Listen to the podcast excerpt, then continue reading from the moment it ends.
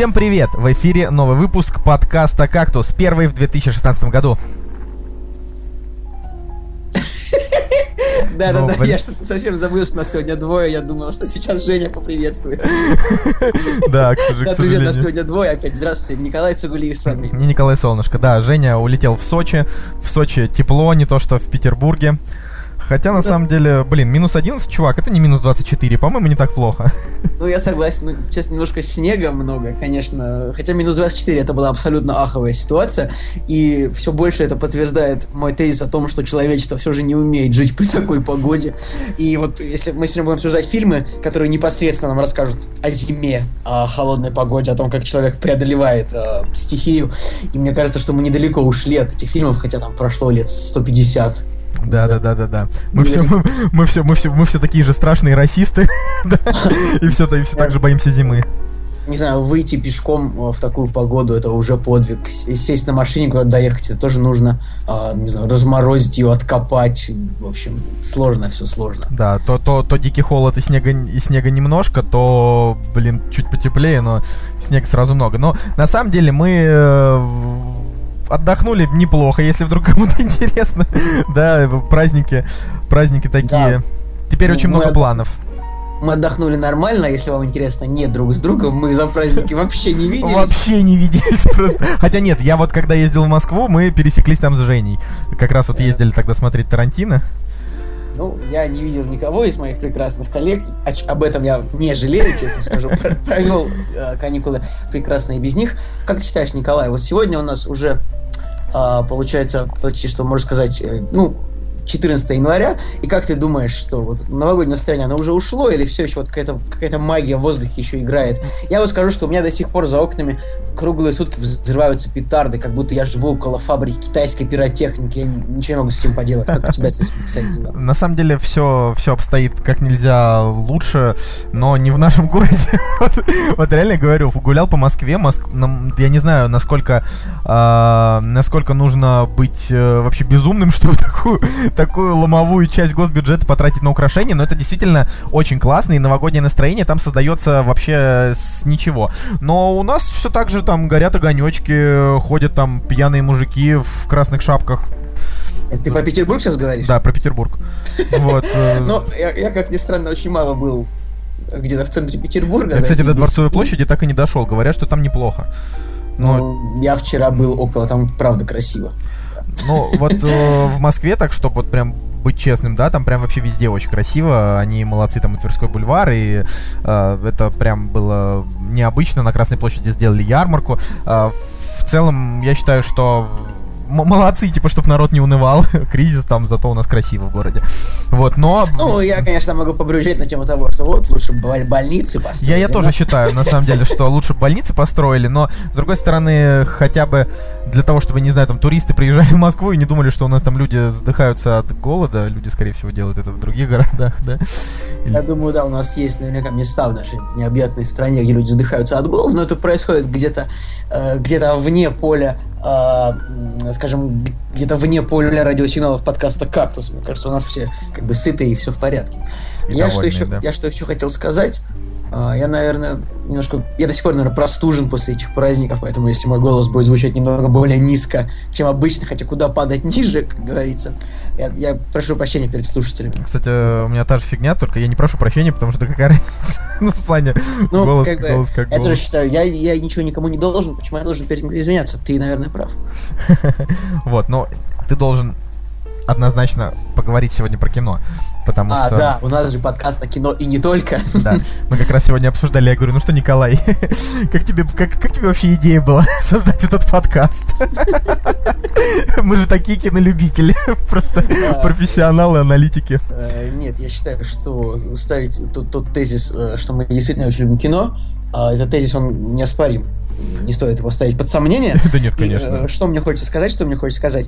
Забавно, что вот нас с тобой двое, нас с тобой одинаковое имя. И ну, я даже не знаю, вот, как бы, это так тупо реально, что мы так еще обращаемся друг другу, как Николай Николай. Это Ну, а как, а как мне к тебе обращаться, Я не ты знаю, не как ко Николай? мне обращаться, там, не знаю, типа, Брюс, а я, вот я к тебе буду обращаться Кларк, давай? Давай так, сегодня будешь Брюс, а я Кларк. Блин, точно сложно. Ну, А. хочешь, ты будешь Лоис, а я буду Кларк. Не, не хочу быть Лоис. Почему я должен быть Лоис? Ну, значит, будешь Брюсом, а я Кларк. Нет, Кларк слишком какое-то имя мне не нравится. Давай я буду Альфред. Нет, слишком, слишком старое имя. Все, ты Николай, я Николай. Ау! «Кактус» – подкаст о кино и не только. А, итак, 14 января, а, день, когда официальная премьера «Омерзительной восьмерки», но ее, по-моему, уже все посмотрели, потому что они неделю перенесли, ну, в смысле, премьеру перенесли на неделю раньше, правильно, да? Я понимаю, просто они об этом не говорили, запустили ее в кинотеатрах и все. Ну, я думаю, это стандартная история, что фильм каким-то образом оказывается в кино раньше, чем он анонсируется широко. Ну, я не знаю, как бы, как этот механизм работает. Я думаю, что мы разберемся с этим к следующему выпуску, объясним вам, дорогие слушатели, почему так происходит. А, да, я тоже очень надеюсь, что Николай разберется. Так вот, а, Мои люди уже работают над этим. ну вот, а вообще, как бы на этой неделе э, стоит э, посмотреть, ну, вернее, не стоит посмотреть, а вот есть буквально три фильма на выбор, как я считаю. Это фильм «Крид. Наследие Рокки». Э, вот у него, на самом деле, очень очень высокие рейтинги критиков для фильма этого жанра, высокие оценки на MDB. А, то есть, скорее всего, фильм а, очень хороший для тех, кто любит там предыдущие части. Я на самом деле просто в шоке с того, что кинокритики и вообще публика до сих пор готова, готова хавать боксерское кино от Сильвестра Сталлоне. Хотя я, в принципе, нормально отношусь к Рокки и вообще люблю эти фильмы, в принципе. И Сталлоне вообще отличный чувак, ой, очень люблю его. У него еще раньше был очень смешной твиттер, потому что он там писал, ну, как бы, очень искренне. А, я люблю искренних людей. А, но я не знаю, опять фильм про боксера. Я не знаю, какую он новую мораль может там предложить, там, типа, сражайся за, за свою семью, там, как обычно. Ну, я думаю, что они За- просто реально раз в три месяца уже сейчас, по-моему, выходит фильм про боксера там.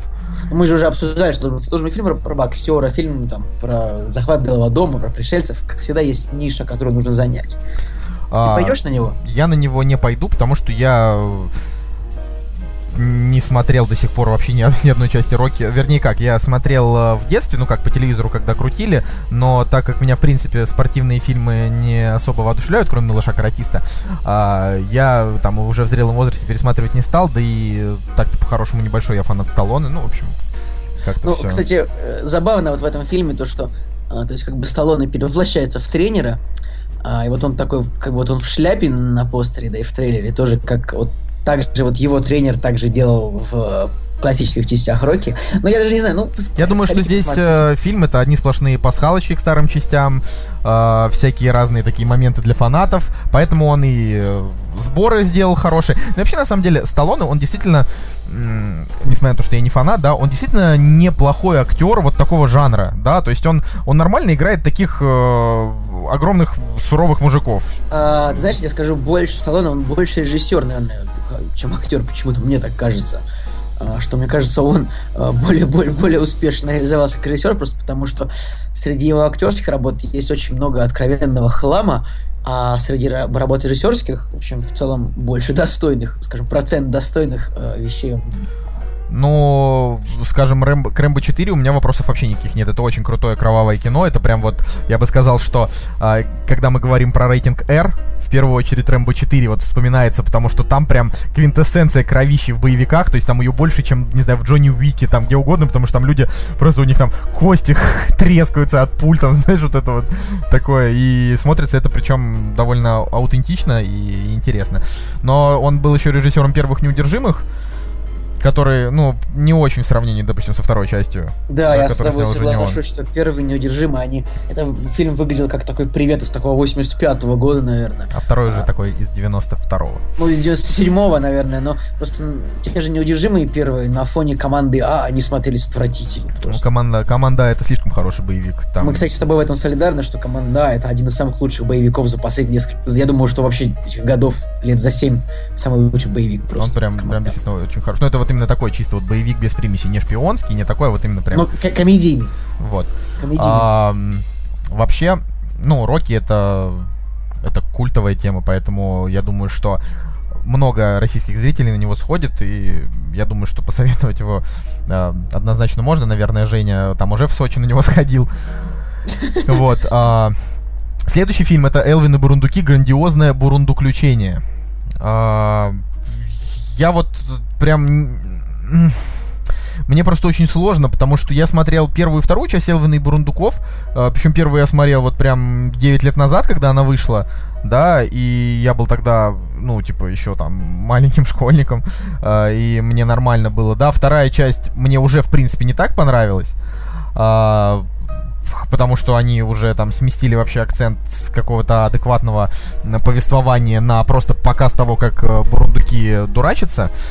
Вот, а, а дальше там уже просто вот пошел отстой. Э, Я не хочу там Э. говорить какие-то грубые слова, и поэтому сейчас это вообще ужас.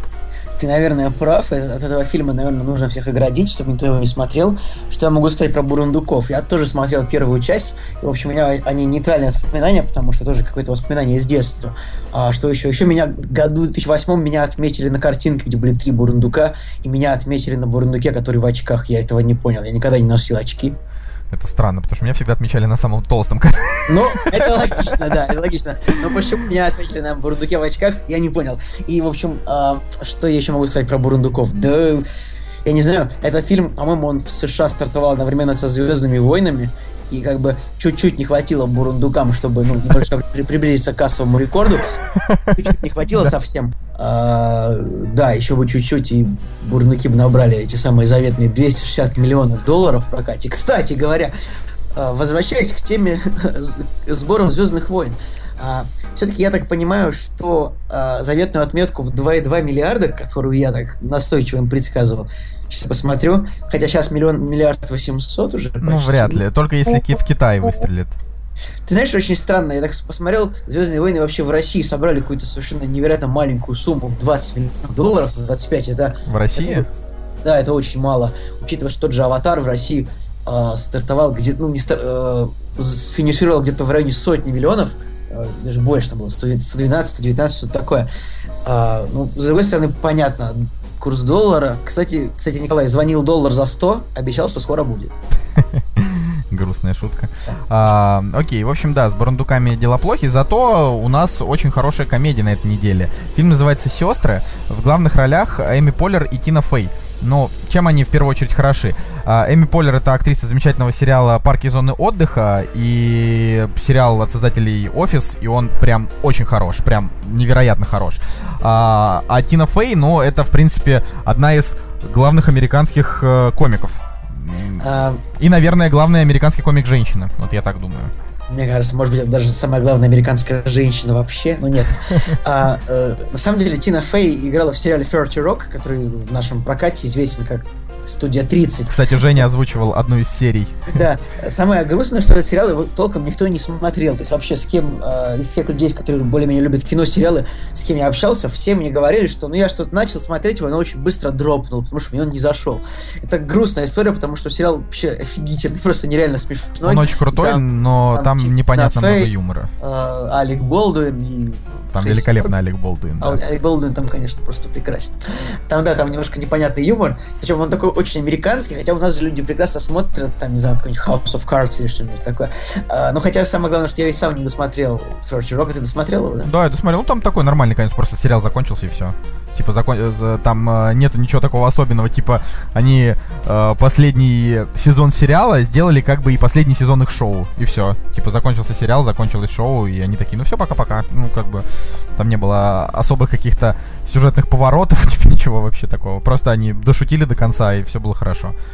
Мне очень понравился, понравилось камео Джима Керри в одном из последних сезонов. Там, оно Да, там, по-моему, был. А там был Брэд Питт, нет? кстати, это самое, по-моему, да, это самый такой... э, по- короче, блин, мы уже рассказывали про это, когда, когда ты там- еще к нам не присоединился. Типа больше всего камео. Какая там была шутка хорошая. То, что Алек Болдуин угрожал Роберту Де Ниро, что он расскажет всем, что тот ирландец. Ирландец, да, что или что-то такое. А, Ну, ладно. короче, сестры, да, там э, две сестры решают устроить одну последнюю вечеринку. Э, судя по трейлеру, это будет очень хорошая комедия и даже получше, чем Джада Апатоу, потому что он что-то в последнее время вообще скатился. Я, не- я не считаю никогда, что Джуда Паттоу вообще когда-то был на вершине. Он но- культовый же, ну, Ну да, как бы культовый, но... А, на самом деле, сестры, да, прикольный. Прикольный трейлер, прикольные актрисы, немножко здесь немножко туповатый юмор, очень забавно, забавно выглядит такая вот, вот дешевая версия Марка Уолберга, мужская. И меня немножко напугало то, что фильм идет два часа. Ну, слушай, все американские комедии сейчас идут 2-2,5 часа на самом деле. Ну, это много. Комедия должна идти 105 минут. 105 минут? Я считаю, что комедия должна идти 90 минут, и вообще вот просто и в эти... Ну ладно, ну максимум 97 минут, знаешь, там как какой-нибудь Вегас, мальчишник в Вегасе, не знаю. А, короче, в любом случае, это наверняка стоит посмотреть, и... Почему нет? Почему нет? Но давай, в общем, на этом закончим с примерами недели и поговорим уже про новости. Как ты считаешь, можем мы Да, начать говорить я- про новости? Я, я Ты уже, ты уже ждешь. А, так вот, э, Я готов рассказывать новости нашим слушателям, быть рупором. так вот, значит, короткой строкой а, мы обсудим с э, лауреатами Золотого глобуса 2016 года, в общем, типа репетиция Оскара, да, как ее все называют. М, есть ли что-то хорошее вообще в принципе, в Золотом Глобусе я до сих пор так и не понимаю, потому что мне кажется, что это такая тема, где раз в год Ди Каприо дают типа, типа Глобус, да, чтобы он не расстраивался уж совсем. Ну, короче, давай, да, Начнем, просто пробежимся. Лучший драматический фильм. э, там были фильмы э, Кэрол, про который э, ровным счетом ничего не знаю. Безумный Макс Дорога Ярости. Выживший. Комната. Это по очень крутой э, книге. э, драма с Бри Ларсон в главной роли. И в центре внимания. С Марком по- По-моему, кстати, за долгое время а, фильм Ди Каприо не вошел вот именно в жанр, вот, в номинацию лучшего фильма. Почему? Мне Ну как, кажется, что- выживший же там есть. А, фу, Ди Кап- простите меня, фильм Тарантино Таран- не вошел. Короче, победил... Раньше все фильмы Тарантино всегда номинировались, но сейчас, видимо, все уже поняли, что Тарантино просто над всеми издевается. Да. Ну ладно, это мы обсудим, когда дойдем. А, лучший драматический фильм в итоге выживший. Я считаю, что да, клево. Безумный Макс, конечно, великолепный фильм, но это все-таки не драматический фильм, а экшончик. Вот. Но мне кажется, что ради веселья могли бы дать эту премию Безумному Максу, потому что а, так у Безумного Макса есть вообще шанс кануть в небытие, вот именно. Да ты чё, он культовый уже. Он уже культовый, но я думаю, что вполне может быть такая ситуация, что у него не будет продолжений. Может быть такая ситуация, она допустима, мне кажется. Или, допустим, М. продолжение будет плохое, так как режиссер Джордж Миллер э, э, сказал, что он больше снимать не будет. Как, Безумный все? Макс. Серьезно?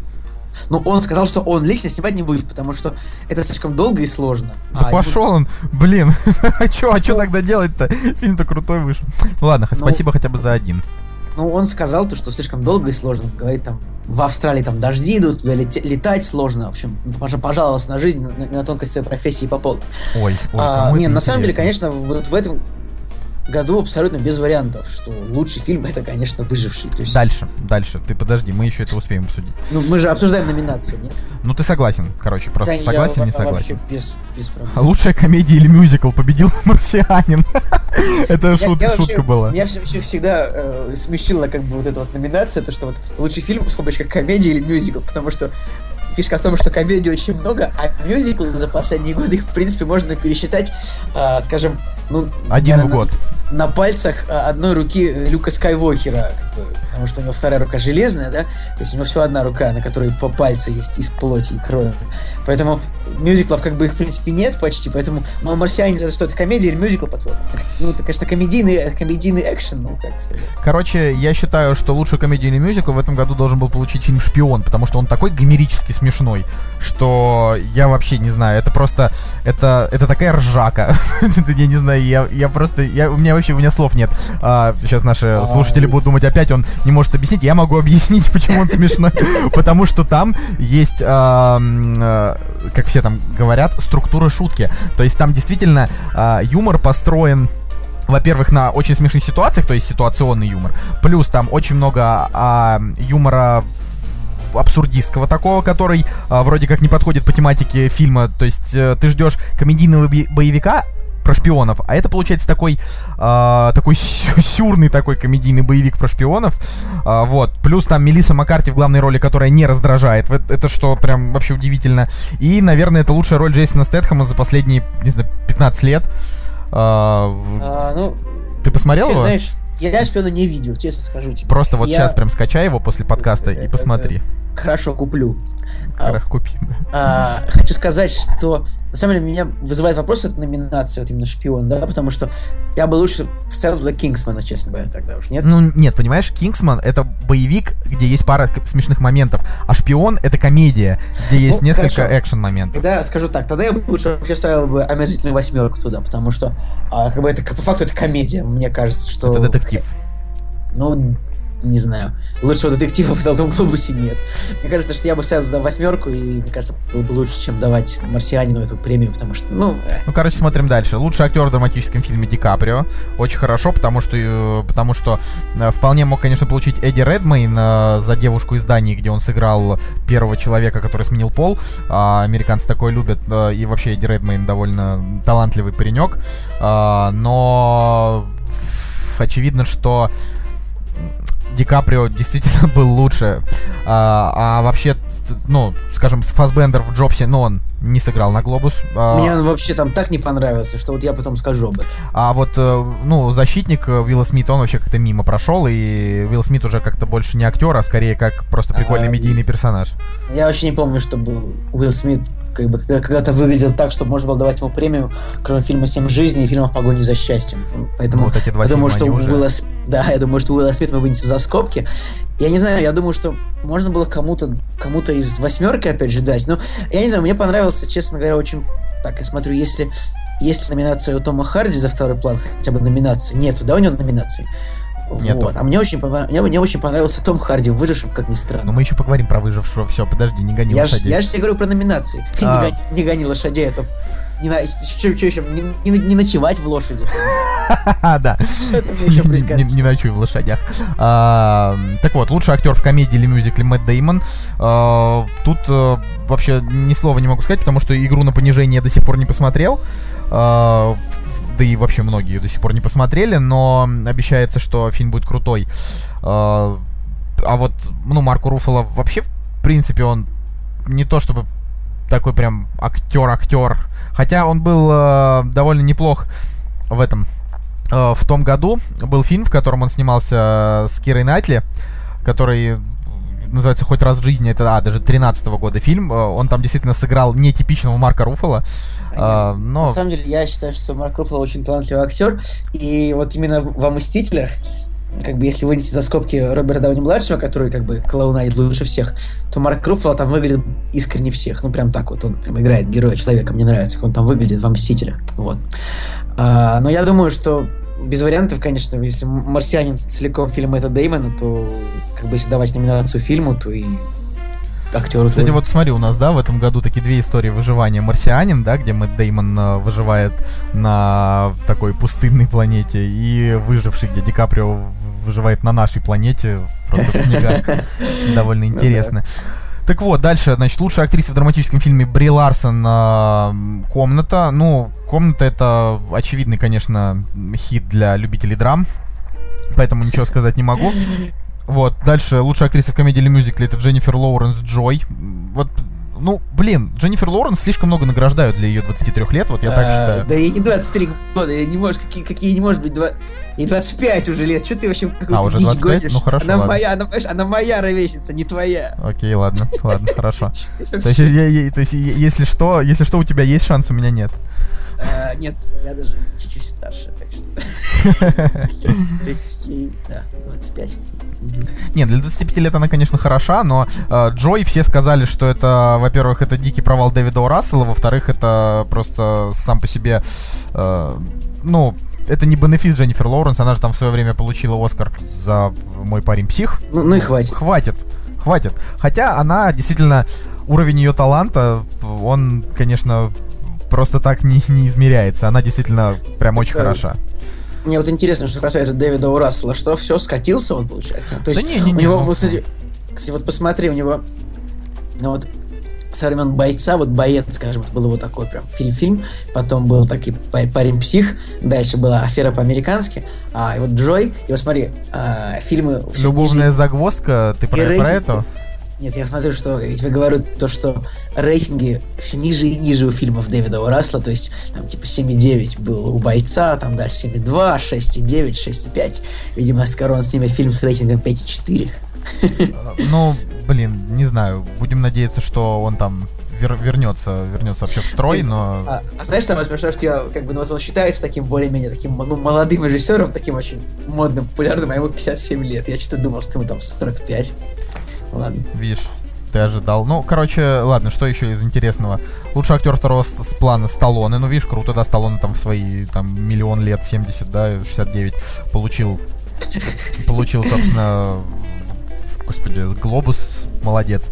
А, лучшая актриса второго плана Кейт Уинслет, Стив Джобс, ну, это я прям согласен. А, Это вообще безоговорочно, это... э, А, нет, хотя подожди, подожди, там есть еще в номинации Дженнифер Дженнифер- Джейсон. Дженнифер Джейсон Лива из восьми. А, она была, она была лучше там, конечно, чем Уинслет Джобс. Хотя, ну фиг знает, но она Вообще, была, у нее очень крутая роль. Знаешь, есть такое мнение, что, например, если э, два актера номинируются на одну номинацию, и, скажем, Кейт Уинслет, она как бы суперзвезда, в принципе, да, с очень большим стажем, а Дженнифер Джейсон Ли, она сейчас, ну, не очень, сейчас карьера удачно, в принципе, складывается, насколько я помню. И, наверное, было бы приятнее, если бы ей дали, ей дали. Ну так, было бы, знаешь, справедливости, вот, типа, ну, давать э, номинацию более слабым. Ну, я бы тогда сказал, что лучший Ну, это режиссер, лучший режиссер получил Иньериту, а я бы лучше тогда уж дал Джорджу Миллеру, потому что чувак как бы спустя просто миллиард, вообще миллиард сотен лет снял такое монументальное кино, как бы. А, а вообще я Ну, считаю, ну, что если- это скорее оператору спасибо, чем Ну, режиссеру. не Риту, как бы он просто самый лучший, просто извини меня, ну. А, то есть, если Кейт Уинслет и Дженнифер Джейсон Ли, они примерно одинаково сыграли, а, ну, одинаково хорошо на самом деле, то и не Риту, он просто лучше, чем Ну смотри, я, бы, я вот я могу просто привести свой аргумент. Тут фишка в том, что говорю, мне кажется, что выживший это про оператора, а не про режиссера. А, Хотя режиссер, конечно, его направлял бесспорно, но там реально операторская работа это десяточка. Понимаешь? А Джордж Миллер а, в Безумном Максе сделал именно как режиссер, то есть он поставил план. Он, по- ну, ты понимаешь, да, план не в смысле план. А, я в- понимаю, о чем ты говоришь, То есть он, но- он сделал такой вот эм, разнокадровость, я не знаю. Короче, там, и- там режиссерских находок было больше, чем, чем в выжившем. В выжившем там были операторские находки, а не режиссерские. Вот так. Я не соглашусь с тобой, я думаю, что «Выживший» — это чисто режиссерская история почти полностью. И, кстати, мне вспомнился почему-то вот на тему того, что кому давать номинацию, анекдот про то, как... а, ну ладно, долго, потом расскажу. Ладно, расскажу сейчас, почему бы нет. А, это когда, на, в общем, экзамен в консерваторию, и из 10 человек нужно там... В общем, осталось два человека. Там, русский и еврей. И и комиссия э, совет, советует, кого же нам брать. Они говорят, нужно взять русского, нет еврея, берем русского, еврея. А директор говорит, нужно взять того, кто лучше играет на скрипке. Типа того. В общем, я, наверное, рассказал не полностью точно, не совсем политкорректно, но дальше. лучший сценарий Стив Джобс, согласен. А, я понимаю, что ты сейчас, что ты сейчас скажешь нет, восьмерка. Ну, Конечно, восьмерка. Но, блин, я просто, да, мы, ладно, мы это еще обсудим. Лучше зарубежный, дальше это мы пропускаем, анимационный фильм «Головоломка». Ну да, в этом году... Почему ты пр- пролетел э, песню, саундтрек? Не-не-не, там, я говорю, сейчас А, ани- анимационный фильм, вот там «Головоломка». А, из того, что там представлено, я не смотрел только «Аномализу», но это видно, очевидное инди-кино. Вот, и вообще лучше анимационным фильмом мог бы быть «Песнь морей», потому что это вообще очевидная просто 12 из 10, но она вышла не в этом году, только до нас добралась в этом.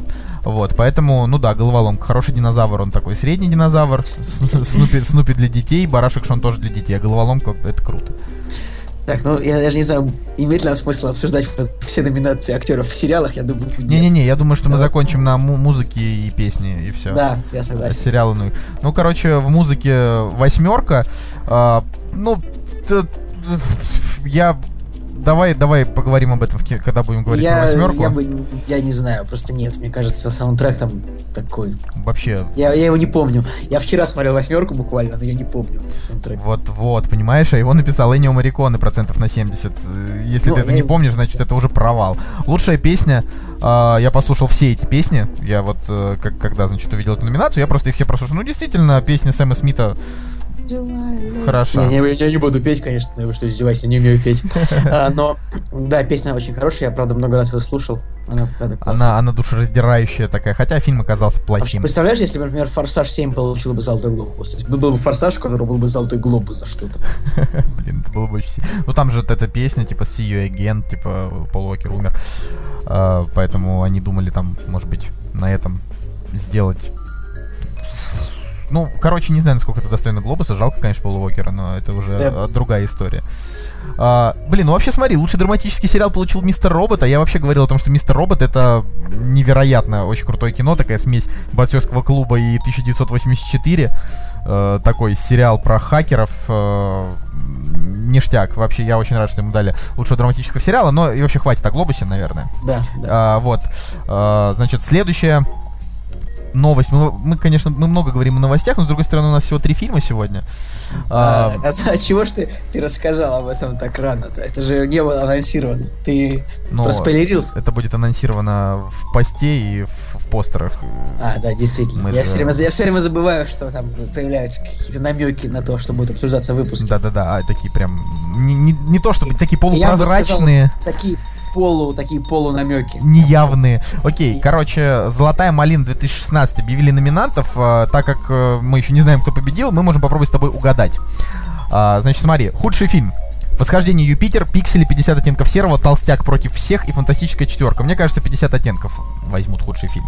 Хотя Пиксели очень плох, Фантастическая четверка тоже, но 50 оттенков серого. Сложно сказать. Я, я скажу, что пусть возьмет тот фильм, у которого самый низкий рейтинг. Так что пусть это будет фантастическая четверка. 4.32 у нее рейтинг на, на кинопоиске. Против 4,48, да, у 50 оттенков серого. Ну, ну, я не знаю, как бы, понимаешь, э, для оттенков серого это, это малина, это будет дополнительный пиар, мне кажется.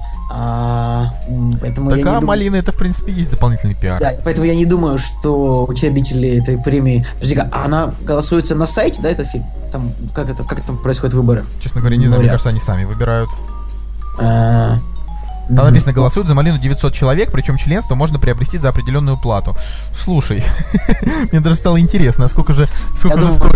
а, давай, не знаю, давай продадим наш подкаст и а, купим себе членство в оргкомитете Золотой Малины. Да, друзья, так что продается подкаст недорого. Бу- Будет очень смешно. Да, если кто-нибудь его купит. Странно, что никто из А. киноблогеров еще этого не сделал. Да, не, какой-нибудь не поглотил нас. Ну, в общем, я не знаю, просто, не знаю, знаешь, вот как бы тупость давать. э, нужно, конечно, давать чему-то претенциозному тому-то, к чему-то такому претенциозному, мне кажется, перепутал пару букв, простите. А, да, наверное, конечно же, самое претенциозное это Fifty Shades of Grey, но с другой стороны, с другой стороны, не знаю, пиксели. Я бы, конечно, был бы рад, если бы дали пикселям, потому что, ну, Я вот э, считаю, что худший актер надо дать Адаму Сэндлеру, потому что... Да я считаю, что вообще его перестать уже снимать надо, потому что платить ему по 20 миллионов долларов за фильм каждый. Да-да-да. Причем я бы не сказал, что в пикселях он так ужасен, но просто я хочу, чтобы он получил малину. Блин, да пошел вообще. Нет, это просто ужасно. Реально, просто, да пошел вообще уже невозможно. Я просто, я так злю, я просто, я смотрел пиксели, когда это было, это было так не, не очень. Просто, понимаешь, это было, вот, знаешь, когда ты смотришь прям чудовищный фильм, да, вот прям чудовищный, твое слово, а, да, ты, у тебя там всякие отрицательные эмоции, ты думаешь, «Господи». слово? да, да, ну чудовищный, твое любимое слово. Вот, а, Мое к- любимое слово это беззаконие. так вот, а, ты смотришь плохой фильм и думаешь, боже мой, он так плох, это вызывает у тебя такие отрицательные эмоции. Когда я смотрел Пиксели, я просто смотрел его, вот он как, просто как несколько картинок, которые слепили в два часа, и они просто перед глазами прошли, и фильм закончился. Я подумал, да ну, ну так кино уже нельзя делать. Просто нельзя. Либо уже делайте прям совсем кал, либо делайте что-то человеческое, потому что это вообще кино прям, прям плохое. Я Ну на ладно. самом деле думаю, что будет очень смешно, если дадут эту антипремию, ее получит Джонни Депп, потому что у него нет Оскара, у него только один глобус, и я думаю, что если у него вот у него, знаешь, такой список будет послужной, как бы глобус и малина. Это будет очень здорово, мне кажется.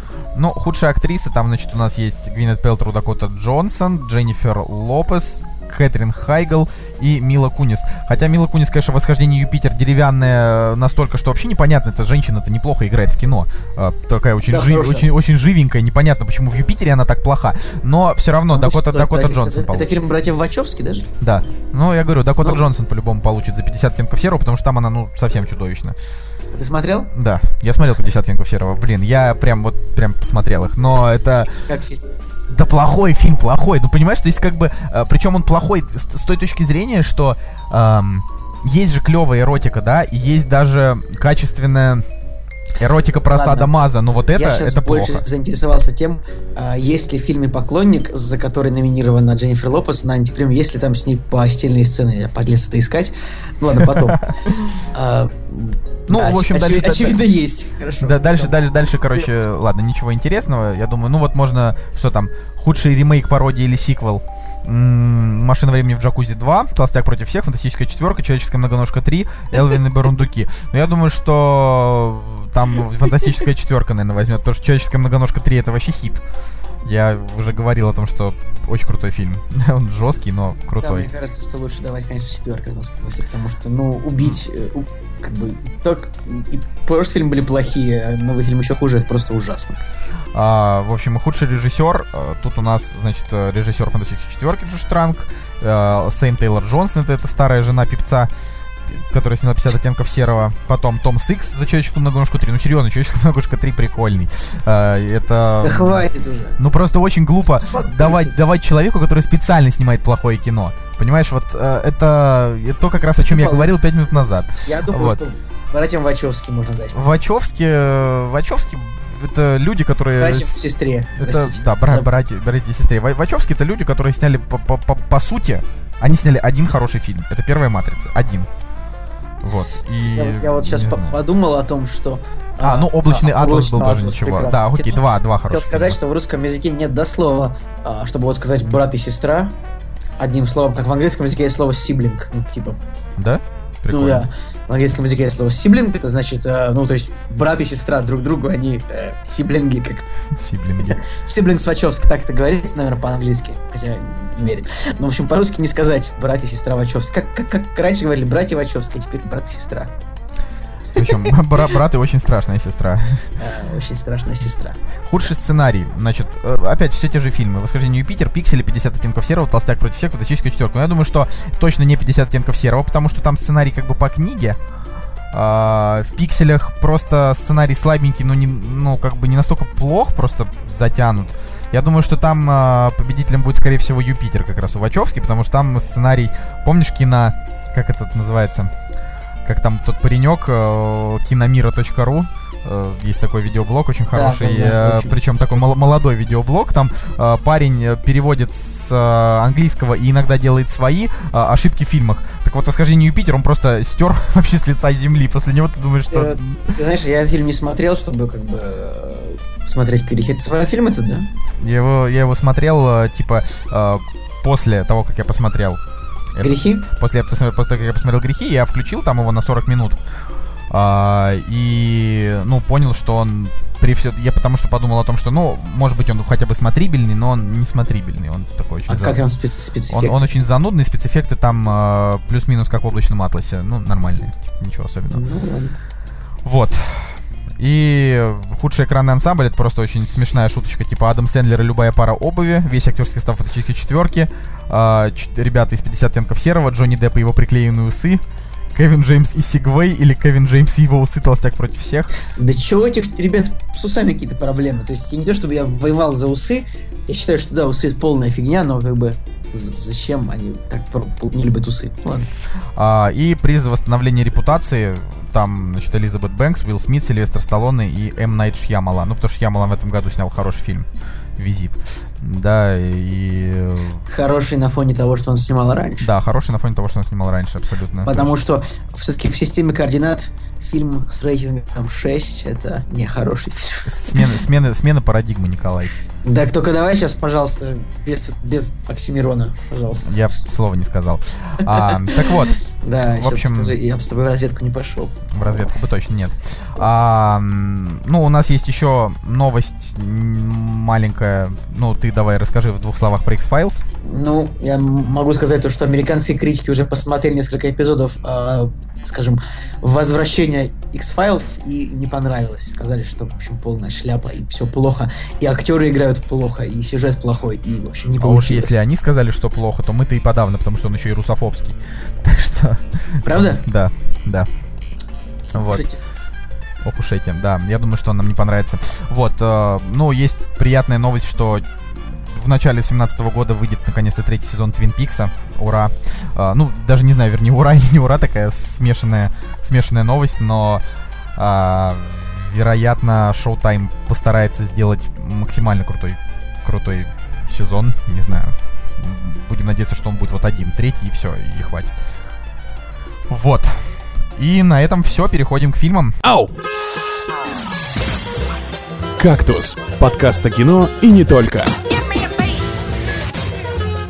И вот мы переходим э, к основной части. Не, не буду говорить, что это тема, потому что... Ну, хотя нет, давай назовем это главные премьеры каникул. А, на самом деле, конечно, это, это не главная премьера каникул, это главные фильмы прошлого года, как бы формально 2015 года, которые, ну, не, не было шанса посмотреть в прошлом году, потому что они вышли только в этом. Да, конечно же, будем говорить о таких фильмах, которые сняты для рейтингов, для критиков, для Оскаров. Uh, не для попкорна, а для того, чтобы такое серьезное кино от серьезных дядь. Вот, мощное кино. Великое кино о, о великом мне. А, так вот, значит... Это, это откуда фраза? Это шут, шутка про Михалкова. А. Но там же типа было великое, кино о Великой войне. Великой войне, Да, вот, короче... А ты знаешь, что Михалкова столько желез, как Сталлоне? Да, и, кстати, я даже вот, знаешь, поспорю, кто из них лучше выглядит. Михалков реально довольно бодренький дядька. А, ну ладно. Не, ну просто ст- Сталлоне, Сталлоне, он просто очень на лицо постарел. Типа, он так вот, видно, что прям дядька уже, уже все.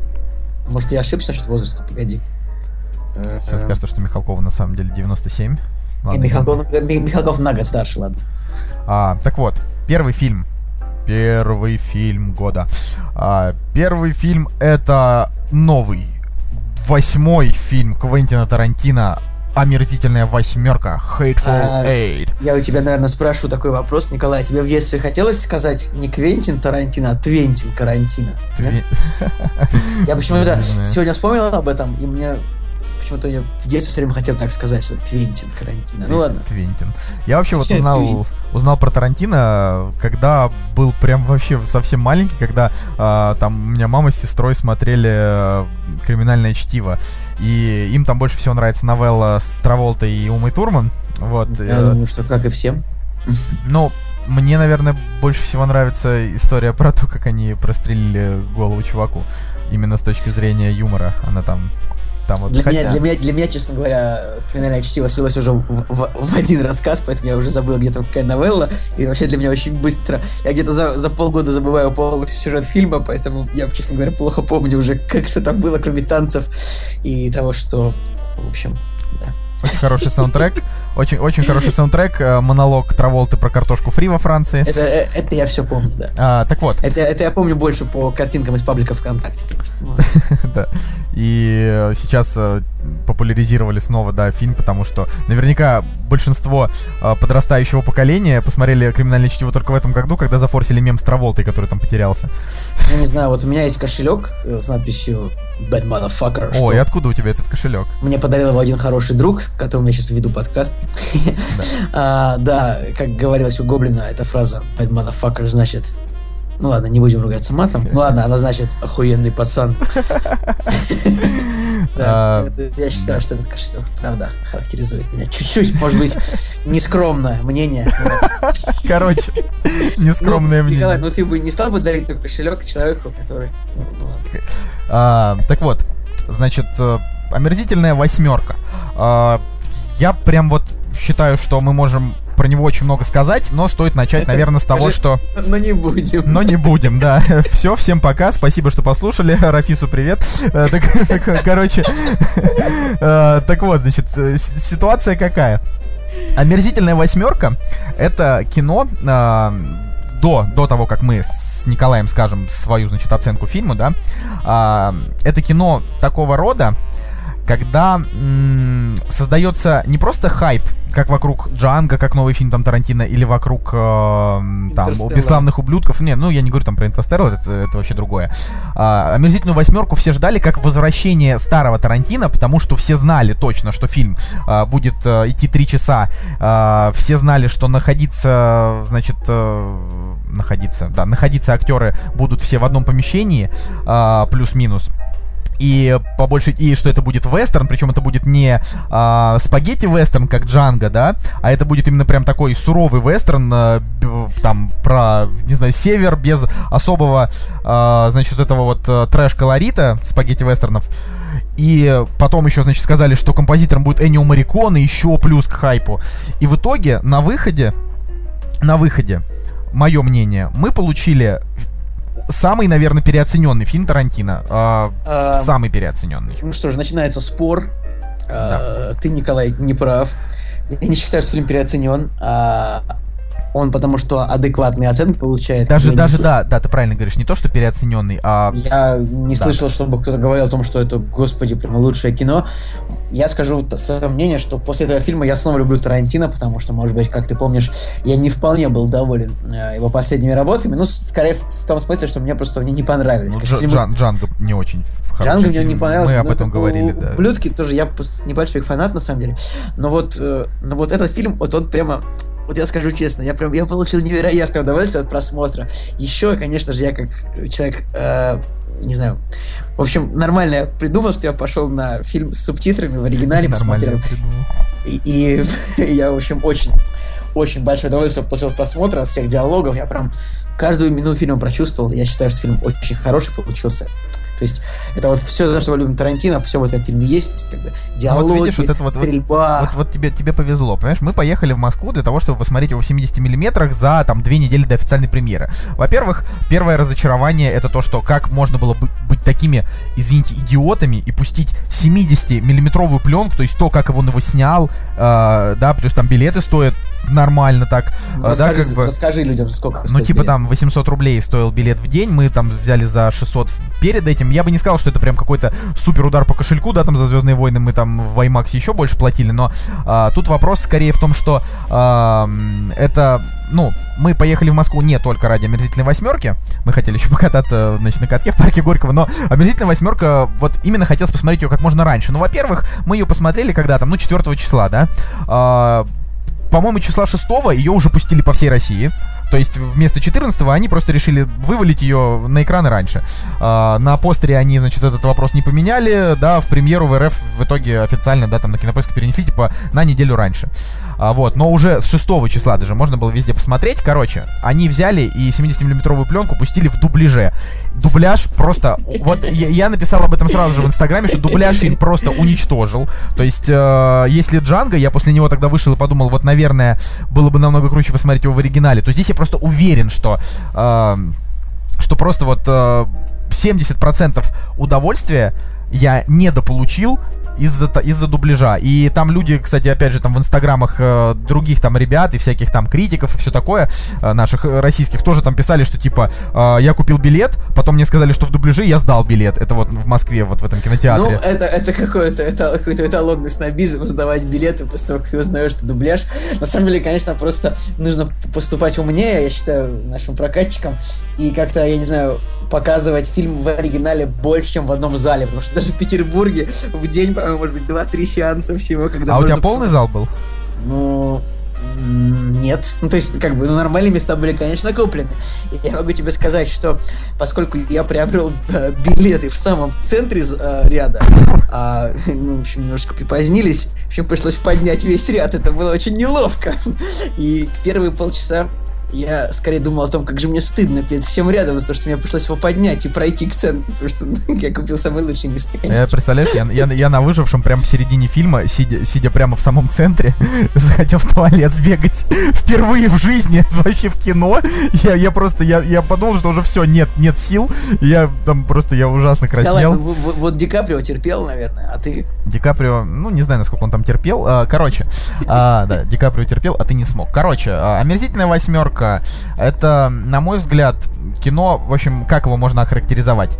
Во-первых, лучше, чем «Джанго». Это вот я, я тебе сейчас просто скажу несколько тезисов, а ты там оспоришь, согласишься. В общем, во-первых, однозначно лучше, чем Джанго, потому что Джанго это просто, э, ну, за исключением того, что там великолепно сыграли все актеры, да, и там не было реально ни одного запоминающегося диалога или монолога, здесь их было очень много. Здесь э, просто вот их разговоры между собой, они все были очень колоритные. Это круто, значит, плюс.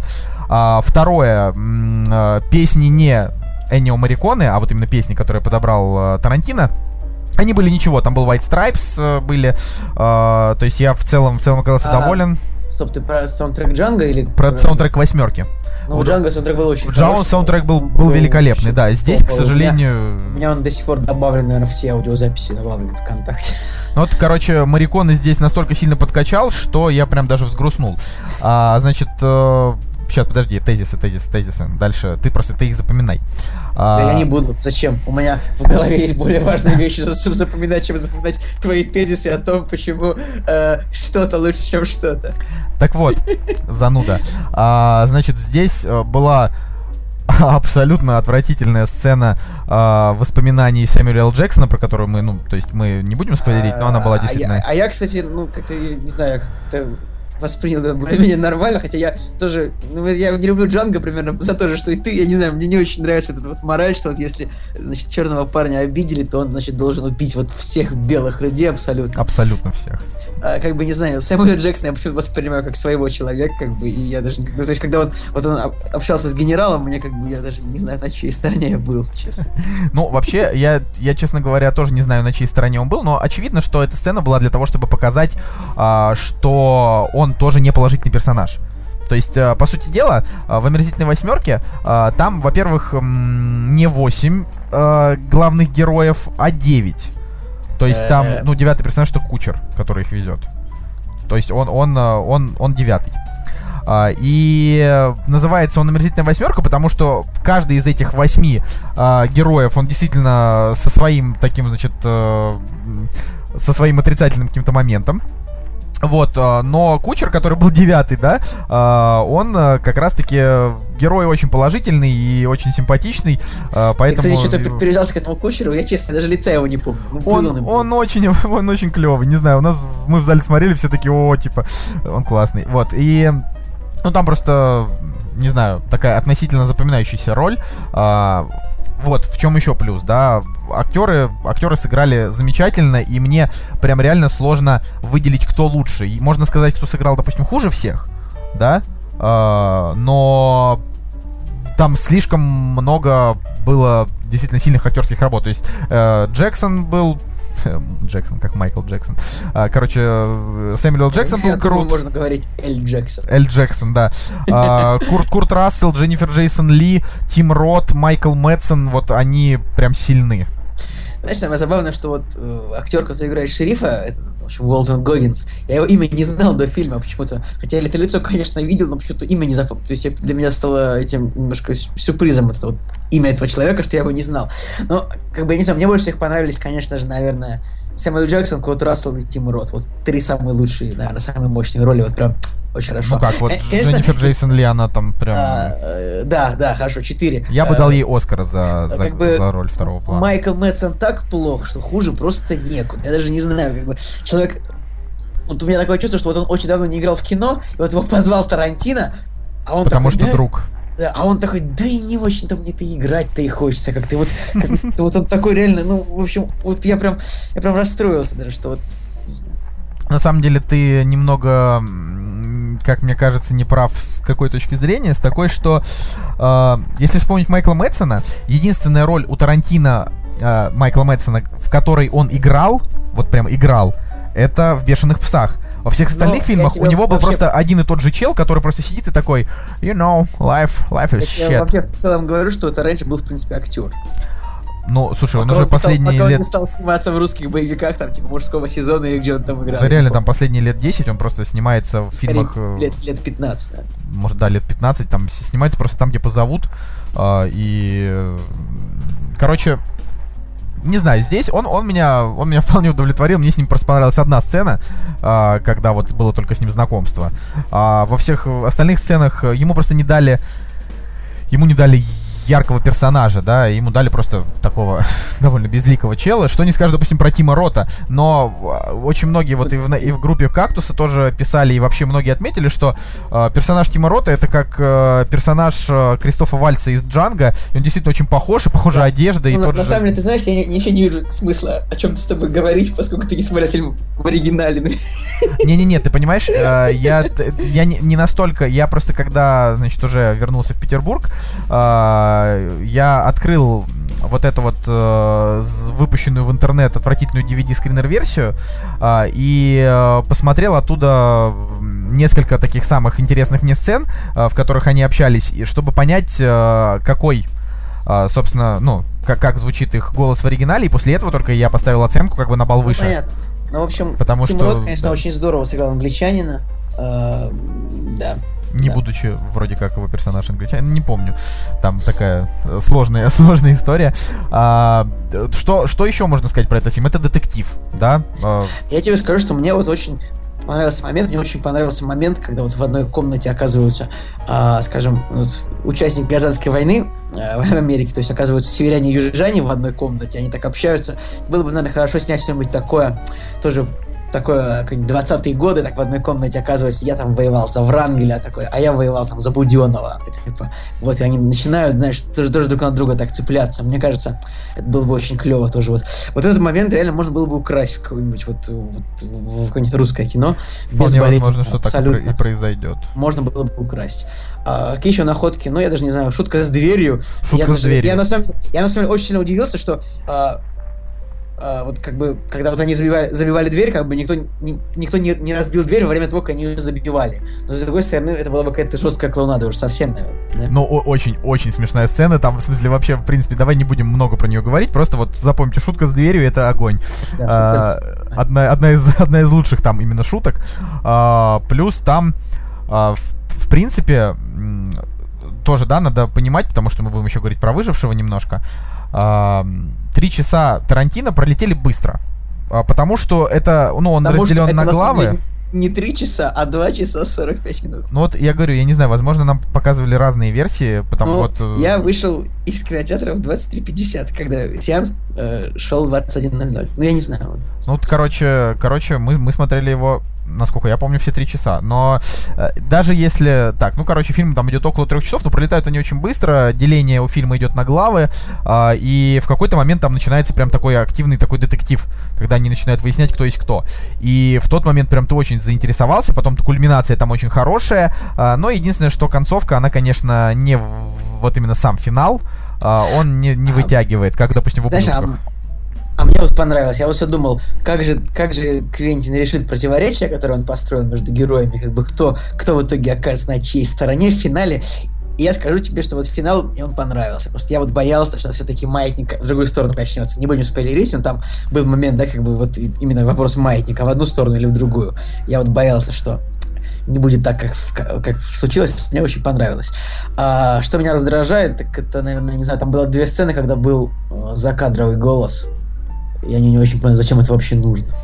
Ну, я, я, кстати, вот тоже не понял вопрос закадрового голоса и кто был этим закадровым голосом. А, ну, в оригинале это Тарантино. как. А, это Тарантино? Ну, в оригинале это он говорил. Это Я, я так пос- посмотрел по, по касту. Короче, они слишком много жанров напихали в этот фильм, но в итоге, опять же, у меня такое вот впечатление, что э, Квентин не доснял, понимаешь? Э, там вроде, вроде и диалоги прям вот хорошие. То есть в Джанго я жаловался, что ну реально ну, ни одного долбанного диалога, как ты мог. Понимаешь, да, там после ублюдков, когда там реально э, диалоговые сцены там на 25 минут, понимаешь, там в в напряжении держит. Здесь вроде как вернулись и и вроде как и музыка не настолько плоха, но просто не очень там запоминается, да, А, и актеры играют просто великолепно, но, но все равно фильм вот как будто не дотягивает, да, я просто не знаю уже, чего ждать. То есть вот, вот правда, после этого Тарантино я уже просто сижу вот и думаю, что ну следующий фильм Тарантино, он может оказаться вот просто каким угодно, да, А, я на самом деле не слышал, чтобы Тарантино где-то говорил, что он собирается снять самый лучший фильм в, истории кино. Он да, говорил да, об в том-то- он об этом не говорил, он об этом Так, не э, я говорил, думаю, но, что- ну просто я у всех... Я э, вообще полностью доволен, я особенно ничего не ждал. Я к этому фильму смотрел вообще трейлер только один раз, когда он вышел, давно, когда это было, не знаю, полгода назад, и вот я больше его не смотрел, поэтому для меня, на самом деле, даже а, сюрпризом стал какой момент, а, то есть я, я, на самом деле, до последнего момента, я как бы стараюсь, как, как могу, информацию фильтровать. Поэтому для меня, вот честно говоря, я вообще забыл, что там играет Тим Рот, например. То есть я такой думаю, о, Тим Рот, здорово. То есть это был для меня сюрприз. Ну, а. вот, вот так вот. Ну, э, что, что, что еще? Ну, короче, здесь э, его стоит посмотреть, да, его, очевидно, стоит посмотреть, не нужно Да, друзья, его пропускать мимо. в Петербурге, обязательно идите в Аврору, смотреть э, как бы с субтитрами в оригинале. Если вы находитесь в Москве, там, наверное, больше сеансов. Если вы находитесь в другом прекрасном городе нашей страны, я даже не знаю, что вам посоветовать, не знаю, ждать, пока можно будет скачать.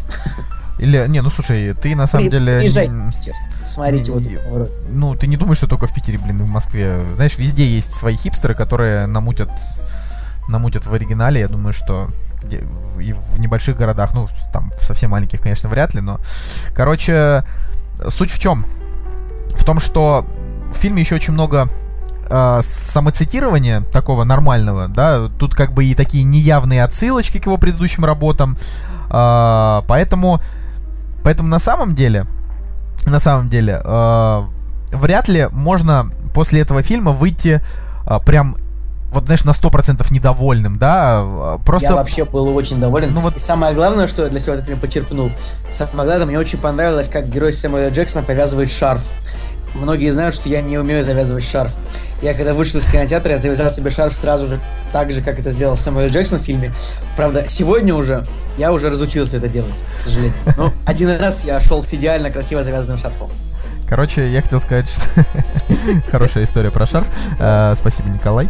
Вот, я, я хотел сказать, что ты, значит, на 100% недовольным не будешь, но разочарованным можно выйти. Я говорю, я его слишком вот переждал. Не, ребят, uh, я поэтому... вам советую на, фильм настраиваться с хорошим настроением. Да, да, да, да, да, да, абсолютно. Просто идите как бы смотреть нового Тарантино, как будто бы вот с открытой душой, как будто вот вы просто не знаете, что конкретно он вам в этот раз преподнесет. А, а если вы его уже посмотрели, то там пишите в комментариях, кто еще не успел написать, э, как же вам фильм. Да. Просто нужно понимать, что такого фильма в этом году нет и не будет больше. То есть вот он может нравиться, не нравится, но вот он такой. Ну и следующий Тарантино, я думаю, будет теперь только году в 2018, я так предполагаю, в 2019 даже. Нет, хотя он как? У него раз в 3-4 года фильмы. Да, так что а, следующий Джанго Тарантино... был, по-моему, два года назад. В 2012 году был Джанго. плохо. Вот, я к тому, что, ну, Тарантино вообще в среднем снимает фильмы где-то раз в 4 года. А, поэтому там еще просто есть такая история, немножко дурацкая, да. А, это, если что, типа маленький фактик.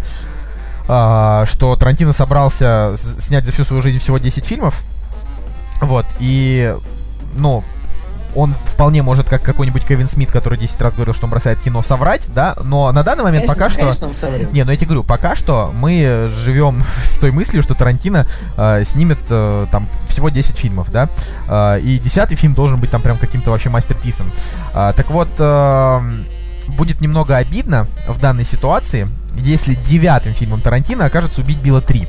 Вот. Потому что вторая часть была, конечно, хороша, но история была завершена. А третья часть, это вот, как он уже говорил в интервью, что, возможно, будет убить Билла 3, а возможно, нет. А, так вот, фишка в том, что, мне кажется, нельзя с бухты-барахты брать и снимать а, триквел а, к этой истории, да, когда она, во-первых, завершена, во-вторых, это фильм, ну, не то чтобы самый его прям лучший, да, убить Билла. Вот. И мне было бы, было бы действительно обидно, что вот он один фильм потратит на него. Да, по поводу Тарантино, не знаю, что еще вам могу сказать. Я уже сказал, что вот у меня фильму претензий вообще нет. Не-не, вот как ты считаешь по поводу «Убить Билла 3», стоит ли снимать? Я думаю, да. Как бы, потому что, ну, я не знаю, мне, я был бы, конечно, больше рад какой-то еще одной оригинальной истории, абсолютно. Мне бы хотелось, чтобы она уже не касалась бы гражданской войны в США, не касалась бы расизма, не касалась бы э, южан, северян, не касалась бы аболиционистов и рабовладельцев и охотников за головами, потому что эти персонажи уже немножечко приелись. Хотелось бы что-то нового. Хотелось бы также, не знаю, без нацистов, без евреев. Ну, это, это конечно, сложно будет, но мне было бы интересно, если бы Тарантино бы что-нибудь такое абсолютно новое предложил нам, хотя бы вот, не знаю, в следующем фильме или в после следующем. Я вот хочу это. А, ну, давай тогда перейдем к следующему фильму. А, что я еще скажу? Не знаю, вот фильм вообще супер. Просто я, я, я ставлю фильму... Я ставлю поскольку я не знаю, 8 или 9 ему ставить, я просто отмечу, что этот фильм посмотрел, как я часто делаю. Вот, я отметил, что я посмотрел его, и буду таков. Это... На кинопоиске. Это, это отвратительно, ты должен поставить оценку. Давай. Нет, я, я на самом деле гораздо лучше ставишь оценочку, а потом кто тебе напишет, а как тебе этот фильм? Типа, у тебя оценка не стоит. Ну, это это, это занудство, Николай. А, ты, должен, ты, ты должен поставить. Ну ладно, хорошо. Я, я говорю, я сначала поставил 7, потому что думал, что э, фильм прям на 7. Потом я подумал, что он такой, типа, на 7,6. типа, поэтому ближе к 8. Вот. Э, но как бы нормально, да, я, я действительно там жалею, что в оригинале не посмотрел. А, переходим тогда к следующему фильму, да? Да, а, поехали дальше. Ну, ну смотри, да, вот э, с «Омерзительной восьмеркой» как было? Ты как бы считай прям вот фильм супер, да? Я считаю, что э, фильм, ну, не то чтобы прям супер. Мы переходим теперь к фильму «Стив Джобс» Дэнни Бойла. Тут ситуация диаметрально противоположная. Я, да? я что-то надеялся, что мы сейчас будем обсуждать другой фильм. Ну ладно, давай, давай. Не, мы в конце обсудим другой фильм. Так что вот, ну, можешь, можешь сказать свои Ну, я могу сказать по поводу Джобса, что у меня как бы просто... Мне очень тяжело... Э, какое-то мнение о фильме высказываю, если у меня он не оставляет позитивных эмоций. У меня, к сожалению, Джобс не оставил позитивных эмоций, у меня даже настроение немножечко испортил. А, что сказать? Мне кажется, что, во-первых, Фасбендер не очень-то потянул роль, почему-то мне так показалось. Мне кажется, что Кейт Уинслет его полностью переиграла, и еще у нее в, а, в первой третьей фильме, когда показывается 84 год, у нее там причесочка, как у Вайноны Райдер, мне очень понравилось это, и вообще она там очень красивая, Кейт Уинслет такая в юбочке, в общем, супер. Она там полностью переиграла, конечно, Майкла Фасбендера, который, конечно, неплох, но, видимо, я, с другой стороны, я не думаю, что Стива Джобса может сыграть лучше, просто потому что как-то не знаю, в нем, наверное, не так много человечности, как э, как, как, мог, как могло бы быть, учитывая масштаб личности. Ну, в общем, как говорится, э, часто бывает так, что масштаб личности он важнее, чем ее вектор. И учитывая то, что он был не самым хорошим человеком, как нам показывает этот фильм, все равно, конечно, заслуживает внимания. Ну, как... ну окей, давай. А, на самом деле, я бы хотел сказать, чтобы ты что-нибудь сказал дальше, я уже включусь, потому что я не могу монологизировать это очень долго. А, Видишь, ты можешь монологизировать о том, что ты не можешь монологизировать.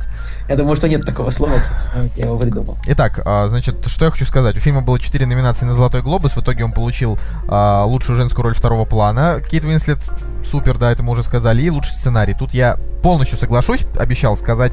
Короче, а, у меня абсолютно другое мнение. Я ждал Стива Джобса очень сильно. Я его ждал не из-за Дэнни Бойла, я его ждал из-за Аарона Соркина. Почему? Потому что я фанат. Я фанат сериала, значит, э, «Служба новостей» Newsroom, э, куда он, кстати, откуда он притащил Джеффа Дэниелса Стива Джобса.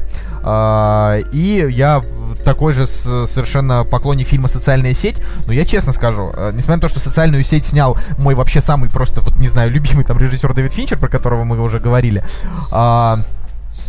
Дэнни Бойл, он вообще не входит в список там режиссеров, которых я люблю, я просто к нему нормально отношусь, да, как бы там мне, допустим, нравится какой-нибудь «Миллионер из трущоб», я нормально отношусь к фильму «Транс», он такой довольно интересный, а, но, а, честно, я просто очень полюбил фильм Стив Джобс. Я смотрел его с таким удовольствием, что вот, когда я вышел после восьмерки, я вышел такой, типа, uh, у меня было одинаковое ожидание. У меня было ожидание, что Тарантино снимет, значит, шедевр на мой взгляд, не вышло. А по поводу Стива Джобса, я, значит, э, ждал, что это будет э, 2 часа диалогов Соркина. Причем сначала сказали, что фильм будет идти 90 минут, и я очень расстроился, потому что я подумал, нет, нужно больше Соркина. И вот, когда его, значит, все-таки проанонсировали на 2 часа, я был очень рад, и я реально вот получил просто все, что хотел. Я вышел из кинотеатра довольный просто э, до невозможности. У фильма рейтинги на кинопоиске никакие. На MDB они потихонечку снижаются там с какого-нибудь 7,7 до 7,6, до 7,5, вот. А, ну, мой монолог закончится на том, что я скажу, что хрен ты с ним с Фасбендером, да, ну, ладно, да, мне просто показалось, что лучше фильма разговорного жанра я вот со времен социальной сети не видел. Вот именно чтобы вот они прям весь фильм говорили и больше вообще ничего не делали, кроме того, как вот говорили не знаю, я сейчас больше думаю, почему-то я а, после фильма больше задумался о личности, о личности самого Стива Джобса. То есть вот я, я прям меня момент немножечко расстроил, когда вот ему Стив Возник предъявляет то, что почему вот все знают, кто такой Стив Джобс, каждую неделю об этом говорят в газетах, а кто такой я, никто не знает. Я подумал, что когда если человек отказывает а, своей команде в, в праве поделиться славой немножечко, то он а, не очень хороший, действительно. Я почему-то думаю о сюжетных моментах фильма, а, о том, как в начале фильма а, его женщина предъявляет ему, что вот его дочь, он не соглашается с этим. Бывшая женщина, бывшая. Да, ну, а когда дочка все-таки рисует, значит, на компьютере что-то, то он он такой, да, я, конечно, я, я куплю тебе дом, это вот это, это интересно. Это, очень интересно, в этом фильме очень интересно э, показано... Куль- кульминации, да, вот момент. Не, не, показано, что Стив Джобс, он очень такой, его невозможно чем-то убедить, почти невозможно его уговорить что-то сделать.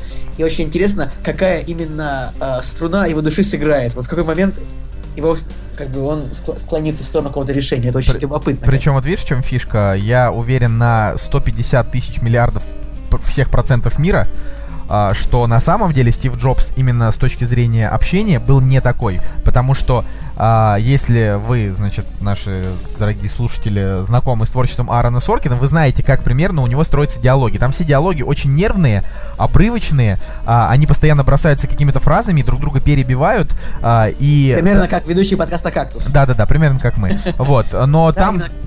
там это даже еще более нервно. И так получается, что э, там всегда и в сериале Newsroom там за, за одну серию просто, просто по пять таких разговоров, поэтому я вообще фанат. А, да, там а, постоянно есть какой-то вот именно кульминационный момент в разговоре, который еще подогревается очень такой прикольной музыкой.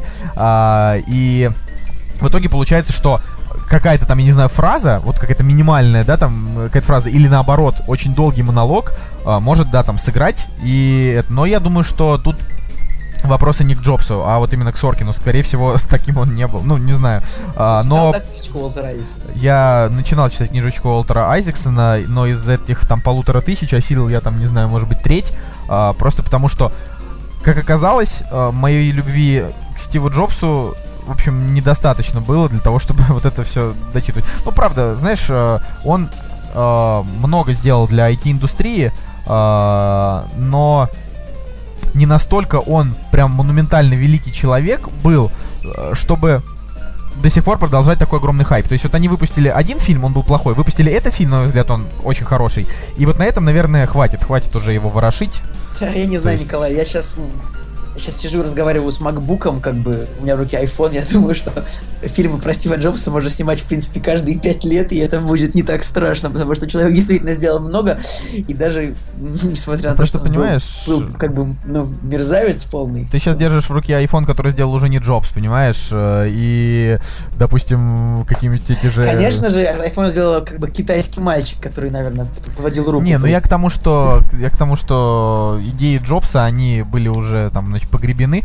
Вообще, кстати, должен сказать, ну, во-первых, в чем, в чем у этого фильма структура, да, а, показывается три момента, примерно по 40 минут, а, в которых а, что-то происходит перед презентацией определенного продукта. Продукт это не современный, то есть там не будет ни айпода, ни айфона, и самое обломное для меня было, это в том, что они не показывали от презентации ни минутки. А... а почему? Там же было. Не, там и вот именно, знаешь, как только он выходил на сцену, они все разы обрывали. Именно вот э, когда, когда... А, да, я понял. И ну, там... там показывали, помнишь, там вы показывали ролик, который 84 был такой вот известный. Это который... да, да, который на 1984. Да, Тут просто есть, есть интересная тема по поводу Джобса, что эм, там как бы ну, Соркин, да, сделал, делает диалоги в таком триллеровом формате, то есть они э, интересны, они нагнетаются, и кульминацией конкретно этих диалогов э, является то, что он э, как бы принимает какой-то определенный дзен, да, э, в, это, в этот момент, и выходит на сцену, да, и... Э, вот он говорит, говорит, говорит, и когда он уже вот выходит, и ты прям, ну ты ждешь хотя бы минутку, чтобы показали хотя бы минутку того, как он вышел и хотя бы поздоровался с людьми, и как зал там ему, я не знаю, зааплодировал, но этого вообще ничего не было, то есть они сделали, э, ну, они нарочно, нарочно взяли, то есть Дэнни Бойл, там Соркин, как кто угодно, э, просто убрали это. Э, это для меня было немножко ну, обломно. Ну, это, это прикольно. Но это, да, это прикольно, это очень дает по тому, что, ну, то есть это дает по ожиданиям, именно не по ожиданиям от фильма, а вот уже во время фильма, когда ты смотришь и думаешь, вот дальше, наверное, ну, типа, вот сейчас он выйдет на сцену, нет, раз обрывается. Все, как бы. И, э, по сути дела, это просто вот как бы три новеллы. Если бы там играл, допустим, не Майкл Фассбендер, Сет Роген и другие замечательные актеры, э, они бы просто могли бы сделать из этого сериал, да, такой, ну, в смысле не сериал, а такой телефильм, знаешь, такой HBO-шный на, на там три серии по 40 минут также, да, вот, э, в которых как бы каждая серия как раз бы заканчивалась тем, что вот он ему что-то сказали, э, он там, он довольный, и вот, не знаю, там уходит на сцену, и все, титры. Я вообще почему-то я все думаю, об этом фильме о сюжете именно. Мне вообще очень много, много, много очень мысленного меня посеял. Я вот думаю об женском персонаже. Я вот думаю, правда ли она была таким резонером, который говорил, типа, Стив, ну вот у тебя же есть дочь, ну как ты такой мужчина, такой плохой, вот ты же хороший человек, но почему же ты вот чуть-чуть усилий приложить, и вот, а он такой, и вот, и вот тут, конечно, наверное, Майкл Фасбендер, ну, то есть не думаю, что вина, вина Майкла Фасбендера, мне кажется, Стив Джобс, он, наверное, сам реагировал на такие диалоги немножко как аутист. Ну, как бы, как в фильме это и показано. То есть не, не очень, не, не полностью эмоционально, а, не полностью эмоционально полно он реагировал на эти диалоги в фильме. Возможно. Поэтому я на самом деле, пока ты все это говорил, я очень мало слушал тебя, и все больше вспоминал моменты и думал о том, что вот ну, не знаю, в общем, фильм на самом деле, вот он, он мне не понравился, но он мысли много оставил, поэтому я отдаю фильму, я, я, отдаю должное этому фильму. То есть, я как и после социальной сети, очень много думал, а, как бы скажем так, о человеческих перипетиях вот в этой IT-индустрии в этом смысле, и вообще о личности Цукерберга, точно так же сейчас я думаю о личности Джобса, вот именно после этого фильма. Так что, наверное, я все-таки, конечно, скажу фильм «Удача» нет, э, потому что, да, он заставляет задуматься, и так, в общем, всем посмотреть его нужно. Ну, Кейт, Кейт Уинслет там очень классная. А, и вообще вот это а, персонаж, которого она играет, а, это Джоанна Хоффман.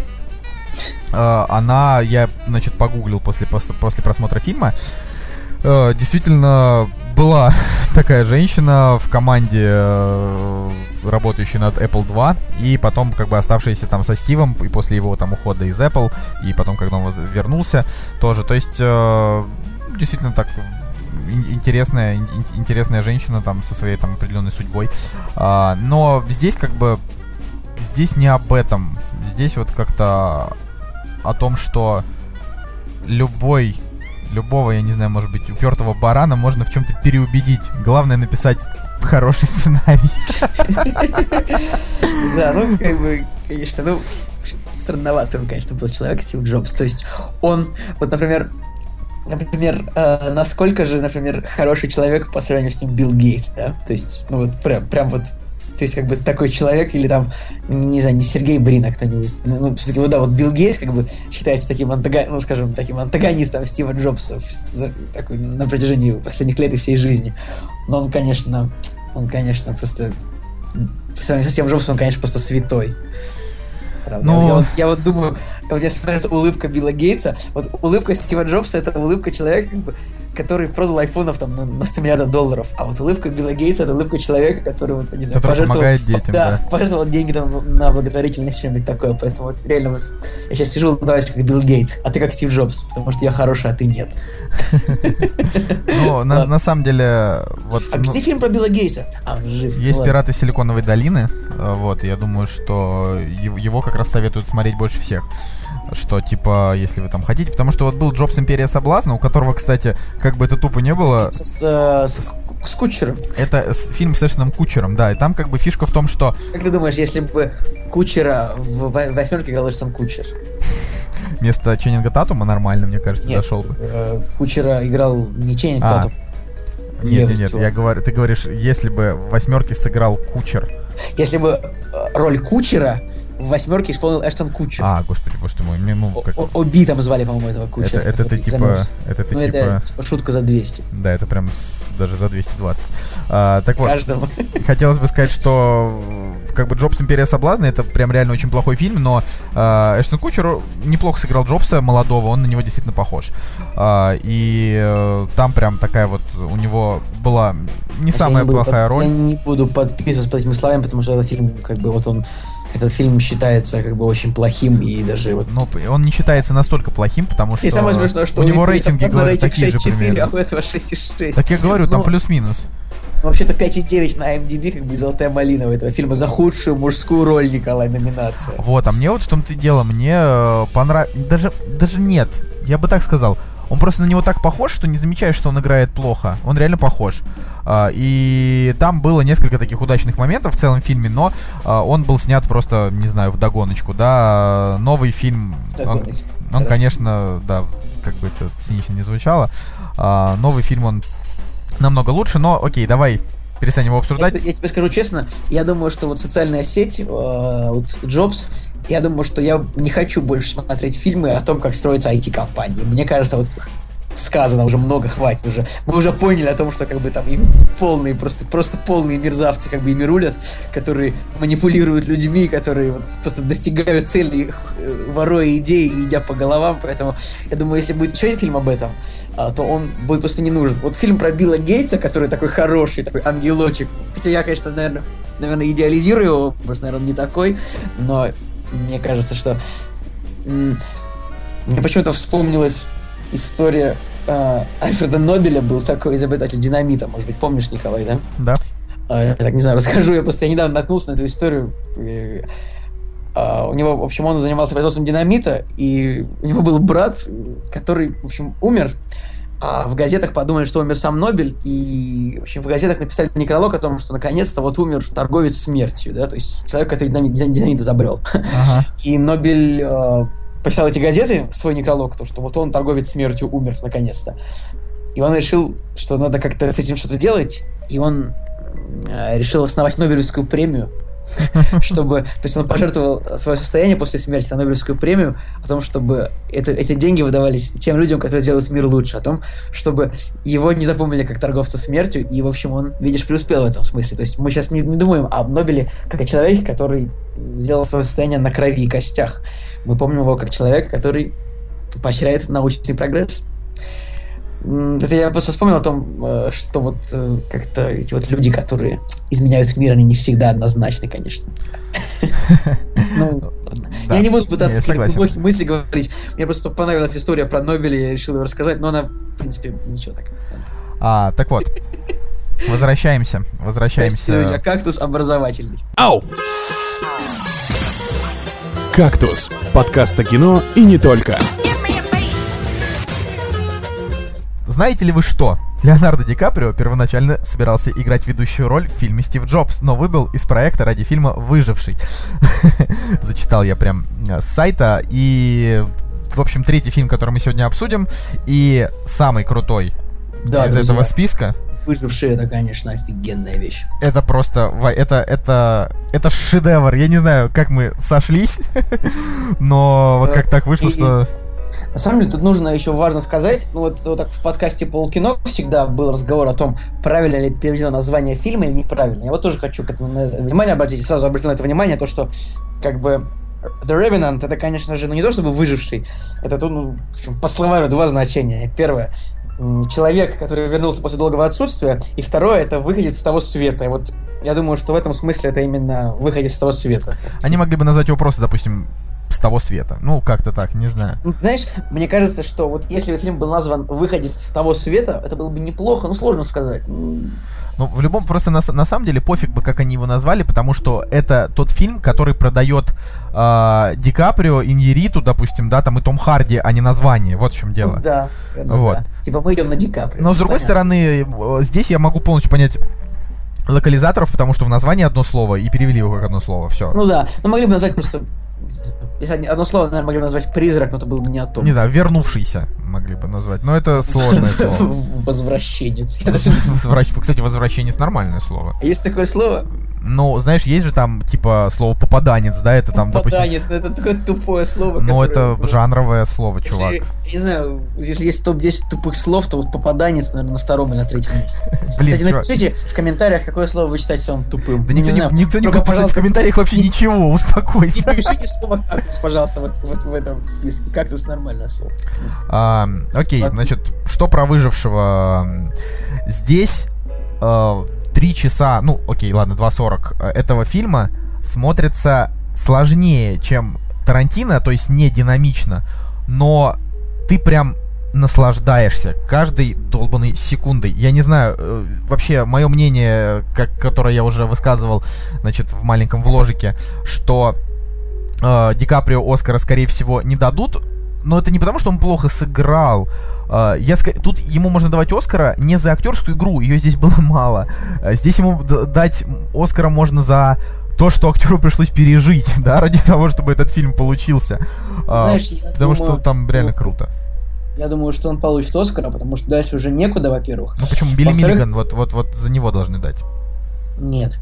Мне кажется, фильм вообще будет провальным. Там, типа, знаешь, как Гувер. Тоже я помню, я помню еще очень давние разговоры о том, что это еще был, Помнишь, был фильм про Эдгара Клин, Гувера, Клинта, Клинта Иствуда? Да, да. Сейчас я сейчас по хронологии посмотрю. Были вот разговоры о том, что вот Ди Каприо, значит, не получит Оскара за э, фильм, который был до Гувера, потому что вот у него по хронологии стоит фильм про Гувера, который будет хороший, вот как бы который будет чисто... Вот, вот я помню, что сейчас вот, значит, за «Остров проклятых» Ди Каприо Оскара не получит, или там за... Да, или за начало, я не помню. А вот за Гувера обязательно Оскар мы ему дадим. Я вот просто слышал такие разговоры именно.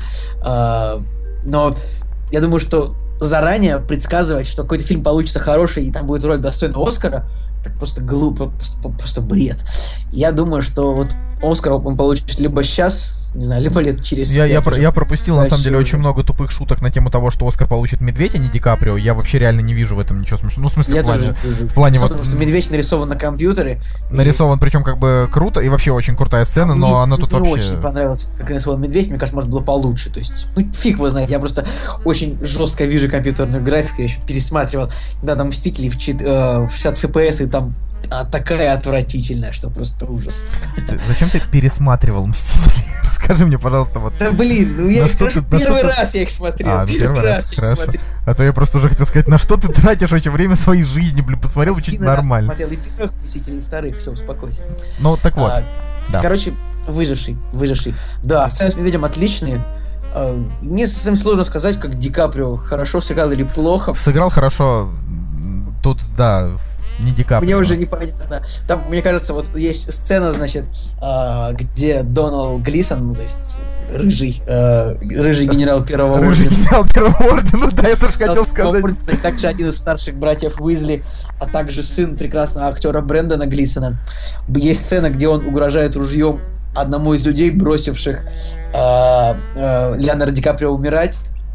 И вот мне кажется, в этой сцене вот у него там была такая ярость в лице, что мне кажется, он там сыграл лучше, чем Ди Каприо за весь фильм. Может, ты помнишь этот момент, когда камера переходит как бы а, с человека, лежащего на земле, она идет по стволу ружья, идет к лицу Донала, Донала Глисона. Вот. И еще мне очень понравился Том Харди, на самом деле. Поэтому я честно, я вот, вот все прекрасно выжившим, но честно, я видел уже, наверное, 40 фильмов с Ди Каприо, 30. Он, он классный, но вот я Ну, не знаю. ну, Я просто, уже- понимаешь, я, здесь- я уже не воспринимаю его как, как, как актера. ну, Здесь, знаешь. здесь лучшую роль второго плана, э, в- общем, мы уже завтра просто узнаем, как- кого там все-таки номинировали.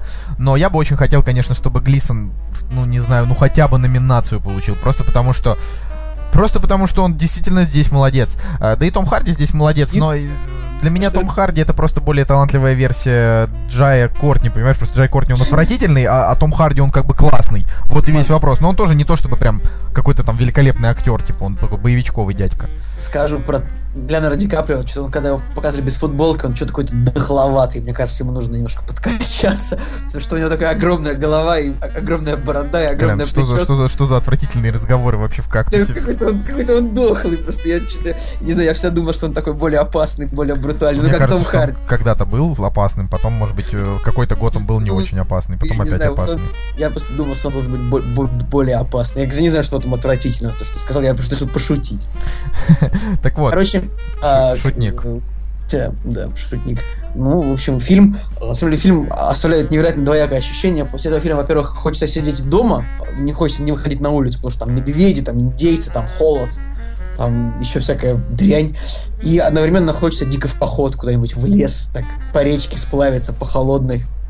ну я вот, вот- вот вообще Да. должен сказать, что ну просто фильм он настолько хорош, что у меня у меня к нему реально э, претензии заключаются только в том, что там была, ну может быть максимум пара таких затянутых моментов, а, хотя для фильма, который идет так ну так много типа почти там три часа, да, не было, считай, затянутых моментов, просто там они нем- немножечко перетянули пару сцен, вот именно сцен, да, как бы, но, но тут, по сути Ну. дела, там, там закрываются в этом фильме абсолютно все хвосты. Там э, очень хорошо, они там все прекрасно там валяются в грязи, там из, из холодной воды туда, там, э, не знаю, не знаю, грязная борода, жрет сырую рыбу, то есть это все, это все невероятно круто, и э, Ди Каприо все равно, ну, как бы, ну, он молодец, он в этом фильме, он молодец, он хорош. На самом деле, Сценарий, вот м- многие говорят, что у фильма очень плохой сценарий, типа, что он вообще отсутствует, но Ну мне да. кажется, что этот фильм, он как бы, ну, он не про сценарий, да, он- на самом деле, этот фильм, он, этот фильм про то, что Алехандро Гонсалес Иньериту лучше всех снимает кино. Просто, мне кажется, этот человек, вот, наверное, он в Бёрдмане как-то еще осознал, что так снимать кино хорошо, и вот э, именно так мастерски, как он никто не может. И тут он пошел уж совсем, совсем в разнос, то есть он просто в каждом кадре, почти в каждом, он просто выпендривается тем, что он снимает кино так, как никто снять не может, то есть одним дублем. И вот момент, например, условный, когда как бы Ди Каприо скачет на лошади и, и падает в обрыв вместе с лошадью. Ну, кто это так снимет? Вот, ну, в кино просто невозможно себе представить. Я даже не знаю, что... Не знаю, как бы как ему удалось выбить еще 140 миллионов долларов на трехчасовой фильм про Не, ну, путешествующих что- охотников по лесу. Это, конечно, я даже не знаю. Ну, потому что в том году Бёрдман... Ну, Бёрдман, Бёрдман Бёрдманом, но это тут такой сценарий, как бы не окупающийся. Мне кажется, я хотя я не, не знаю, хотя фильм, фильм, конечно, окупится условно, но Конечно, наверное, пришлось продать душу дьяволу, мне кажется, господину Иньериту. Я бы сказал, не господин, а Дон, да, у них принято. Короче, фишка в том, что Иньериту точно в этом году не получит Оскар за лучший фильм, ну просто потому что так, Уже получал? так, так не, ну в том году за Бёрдмана, блин. Да. вот. Нет, я понимаю, я, я, То есть там, ты понимаешь, я просто напоминаю, что в том году да, Бёрдман получил лучший фильм, лучший режиссер, лучший сценарий и лучшую операторскую работу. А Любецкий... Оскар. Если, а? ты не дашь, ну, если ты не дашь Оскара Иньериту за лучшего режиссера, не знаю, а кому давать. А я думаю, что... Нет, не за лучшего режиссера. Я не знаю, кто там будет именно лучшим режиссером. А, ну, слушай, может быть, они там сейчас выкатят кого-нибудь, не знаю. А, просто нет, ну если в этом, в этом году было какое-нибудь кино, как бы, где которое мы еще просто не гомосексуальных э, негров унижают, то, Нет, там вот получит Оскар. Там ну, есть, там есть фильм Дев, «Девушка из Дании», говорю, про первого там человека, который сменил пол. А, вот, э, все, это, это, это, это сразу пассажир на Оскар. Мне кажется, что это, да, это явный... А это, не, это, это не, не на иностранном языке случайно, нет? Нет, это там Эдди Редмейн нет. Да, кстати, э, «Девушка из Дании», фильм по человеку, который сменил пол. Как ни странно, это фильм режиссера Тома Хупера, а режиссера фильма «Король говорит». У нас в группе как, как недавно был опрос, и там был такой опросик, э, там, фотосессия самых модных режиссеров голливудских, и там были такие уважаемые господа, как там как раз такие Дэвид О. Рассел, Алехандро Гонсалес Иньериту, кто там еще был, напомни мне. Ну, Тарантино там. Ну, Дэнни, Тарантино, Дэнни, конечно, Дэнни да. Бойл. В общем, Дэнни там. Бойл, да, и там, и там был Том Хупер, самое главное, и никто, никто не проголосовал за беднягу Тома Хупера, Карл. Ну, в общем, мне даже... У него такая улыбка веселая на кинопоиске, на фотке. Вот. И в этом году ты же снял фильм «Девушка из Дании». Сомнительный, конечно, шанс на Оскара у этого фильма. Но чем... Ну, слушай, были, были Оскары у фильмов, которые получали там ниже шести в итоге потом э, в Говоришь про Хёрд Локер, «Повелитель бури»? Да, например, он. Вообще «Повелитель бури», хотя, конечно, режиссер этого фильма довольно крутая тетка, именно что вот это женщина, которая снимает так, настолько мужское кино, что вроде как и не прикопаться. Нет, я, я думаю, что дать Оскар «Повелителю бури» это был заговор э, киноакадемии просто, чтобы насолить Джеймсу Кэмерону, потому что выиграла его бывшая жена у него. Ну, э, как бы конспирология. Если вы любите конспирологию, ставьте лайк как бы к подкасту, потому что я люблю конспирологию. Короче, э, что тут говорить, да, Любецкий получил два Оскара подряд. В 2014 году за «Гравитацию», в 2015 году за «Бёрдмана». Если он получит третий Оскар подряд в этом году, это будет абсолютно честный Оскар, потому что так как он, не умеет никто. Это прям, прям шедевральная съемка, так, э, скажем, орудовать, орудовать камерой может не каждый. Допустим, э, к слову, а Тарантино, «Омерзительная восьмерка», там операторская работа вообще никакущая. То есть ну, просто если вообще. снимают фильм про людей, которые сидят в доме. Ну, там были и пейзажные сцены, это было просто да, все. Это самое, Короче, Николай, я так хочу мы сказать. Мы же давно выяснили, что Тарантино не очень-то хорошо снимает кино. Нормально вообще, он снимает кино. Тут, да, блин. я не знаю. У него какие-то вот, не знаю, выстрел из пистолета у него голову разрывает. Это вообще что за бред? Ну, в смысле, Нет. это, это его, это ну, его прием. Ну и что это? Вот я считаю, что он кино снимает очень плохо, а вот как бы диалоги и персонажи у него раскрываются здорово.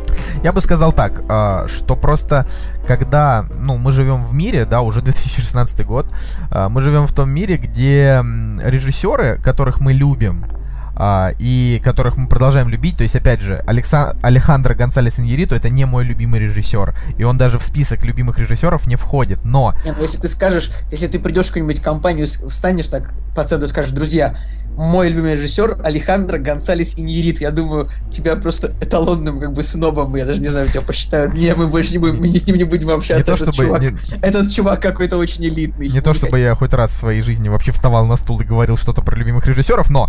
А, Uh, Хотелось бы сказать, что вот говорю, мы живем в том мире, где режиссеры, которых мы любим, через себя не перешагивают. Мой любимый Дэвид Финчер, мой любимый Вуди Аллен и мой, опять же, любимый Тарантино, потому что я люблю этого режиссера, да, а, они а, каждый раз из года в год они снимают, в принципе, одно и то же кино. А, то есть э, Тарантино снимает там диалоги, разрывающиеся головы, непонятно куда отлетающие люди, много самоиронии, да, это раз.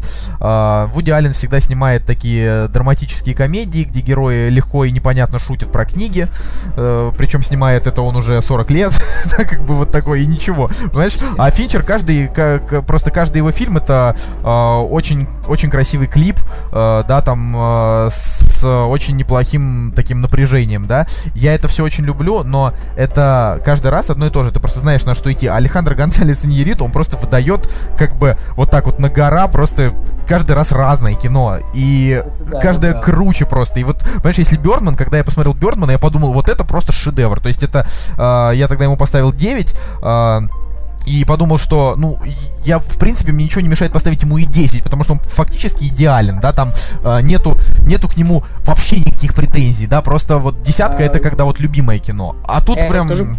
Я вот скажу про Бёрдмана, что я не могу сказать, что фильм очень сильно люблю, но вот я просто понимаю, что он прекрасно снят, но просто вот тема театра, она мне не очень близка. Мне вот ближе, когда люди вот в лесу как бы с медведями воюют, это более- больше интересно. С Поэтому вот индейцами. выжившим я поставил, ну, конечно, девятку, как бы, ну, можно, наверное, и 10 поставить, но, наверное, вот, если бы в фильме было чуть больше шуток, хотя... Выжившим шуток? Да. Ну, Там там не было ни одной шутки. Ну, я фильм. говорю, хотя бы, если была бы хотя бы одна. Нет, там была хорошая шутка одна. Не шутка, там, по-моему, с субтитрами кто-то сказал, типа, вот сейчас бы как бы денег бы и девушку с большой грудью, и все. И что-то мы тогда посмеялись над этим. Но Ну, это была, конечно, не шутка, но это вообще серьезные вещи такие. Бы. я, я бы сказал просто, что, что выживший э, это, это, ну, я сначала сказал Николаю, этот кино там про, про оператора, да, Николай говорит, нет, это вот полностью режиссерская тема. Ну, давай сойдемся на том, что это режиссерское операторское кино, в котором э, Ди Каприо сыграл нормально, Том Харди и Дональд Глисон показали Ну, хорошую актерскую игру. Николай, ну что касается режиссера или оператора, то есть, давай приведем пример такой. Режиссер это Стив Джобс, а оператор это вот Возник, да? То есть, ну понимаешь, да? То есть, Нет, как нет, бы режиссер здесь, тебе э, палка бьет оператора, как его снимать, условно. Ну в вот я говорю, я, я, я не согласен. Мне кажется, что вот именно мастерство, знаешь, что, что а, Любецкий это вот один из таких операторов, который может сказать, нет, вот я считаю, что надо так. И режиссер такой, ну да, ты прав. Ну типа, Нет, это, это да, это все верно, это, конечно, так и есть, но все равно, как бы, да я на самом деле вот очень сложно понять вот в таких больших картинах, как бы где кто что. короче, это не важно. Фильм просто, и- я реально искренне не могу понять людей, которым, которым вот он как бы не зашел, потому что мне кажется, что это просто торжество кинематографа, что вот у нас не было давно, вот прям многие годы, а вот опять же, да, Бёрдман, хорошо, вот предыдущим таким же вот моим восторгом, это был Бёрдман, когда я вот вышел из кино и подумал о том, что, а, и, ну, я понял, понимаю, что его сняли, конечно, не одним дублем, да, его там сняли несколькими дублями, вот, э, и там была просто очень умелая склейка, э, совершенно 100%, может быть, их там, не знаю, дублей было сотни, но мы просто об этом никогда не узнаем. Нет, но в Бёрдмане там, правда, новаторство. где-то раз в пять меньше, чем в среднестатистическом кино. Поэтому фильм очень быстро смонтировали за, там, за пару недель. Ну, вот, э, понимаешь, тут выходишь, да, после Бёрдмана и думаешь, я только что посмотрел очень необычный фильм. Даже несмотря, вот, не знаю, мне Бёрдман это 9, а кому-то Бёрдман, допустим, 5, потому что он показался тупым, не знаю, пошлым, каким угодно, да. Но все равно ты выходишь и понимаешь, что ты посмотрел не, не знаю, не очередной типовой фильм, а вот прям необычную картину, да. И после выжившего то же самое ощущение а, как раз за счет операторской темы, потому что если бы там не было такой операторской работы, это был бы крайне занудный фильм, просто про то, как мужик как бы три часа выживает. Но тут такими вот планами, когда там, знаешь, э, э, тут тоже просто очень много сцен одним дублем, да, я просто даже как-то, не знаю, не запомнил, тут очень много камеры находится прямо около лица Ди Каприо, около его носа, там, знаешь, э, поднимается там, не знаю, с кончиков ног до, до макушки, там, и вот как-то... э, как-то вот смотришь и тоже думаешь, что фильм очень необычный для жанра Бэр Гриллс выживает на дикой природе. На самом деле, мне еще в Бёрдмане очень, конечно, нравится это его название, которое как бы в скобках, оно типа э, внезапно добродетель невежества. Мне так это нравится. Неожиданное Ну, достоинство. да. да. Неожиданное достоинство незнания. Это просто такое название прекрасное. Вот мне просто, не знаю, хочется эту фразу эту повторять каждую минуту. Я даже не знаю почему. А, ну, в общем, кстати, я посмотрел, что оператор Любецкий, он еще снимал, конечно же, а, «Дитя человеческое», что очень важно. Это тоже один из самых лучших фильмов именно в э, вопросах того, как что снято. Но помнишь, помнишь, например, когда оператор Нолана Уолли Фистер начал снимать кино, у него вышла полная шляпа, это А, превосходство. Превосходство, да. Ну, да. бы, чё. Ну, вот. ну да, хотя видимо, видимо, видимо, вопрос. конечно. Хороший оператор там. Ну, можно сказать, что... Подожди. а, история Барри Зоннефельд. а, он же тоже был оператором, Да, а потом снял... да. А потом снял Да, знаешь, это как, «Люди в типа, черном». Какой журналист мечтает быть писателем, какой оператор не, не- не хочет быть режиссером. Как бы такая же история. Ну, возможно так, но видишь, Люб- Любецкий это вот один из таких операторов, у которого ЧСВ просто уже э, выше 120 из возможных 100. Он уже просто понимает, то есть его как бы зовут э, снимать, и он такой смотрит, ну вот с этим режиссером я хочу поработать. Ты делаешь какие-то выводы странные. Не, я дав- просто- давно снимает. Он еще снимал фильм «Знакомьтесь, Джо Блэк», там где был прикольный Брэд Питт. Ну, Может, помнишь такой фильм? Про... Да, я помню про чувака, который вернулся четырех в образе смерти. Хороший фильм. Такой довольно грустный. Короче, э, Снимал фильм «И твою маму тоже».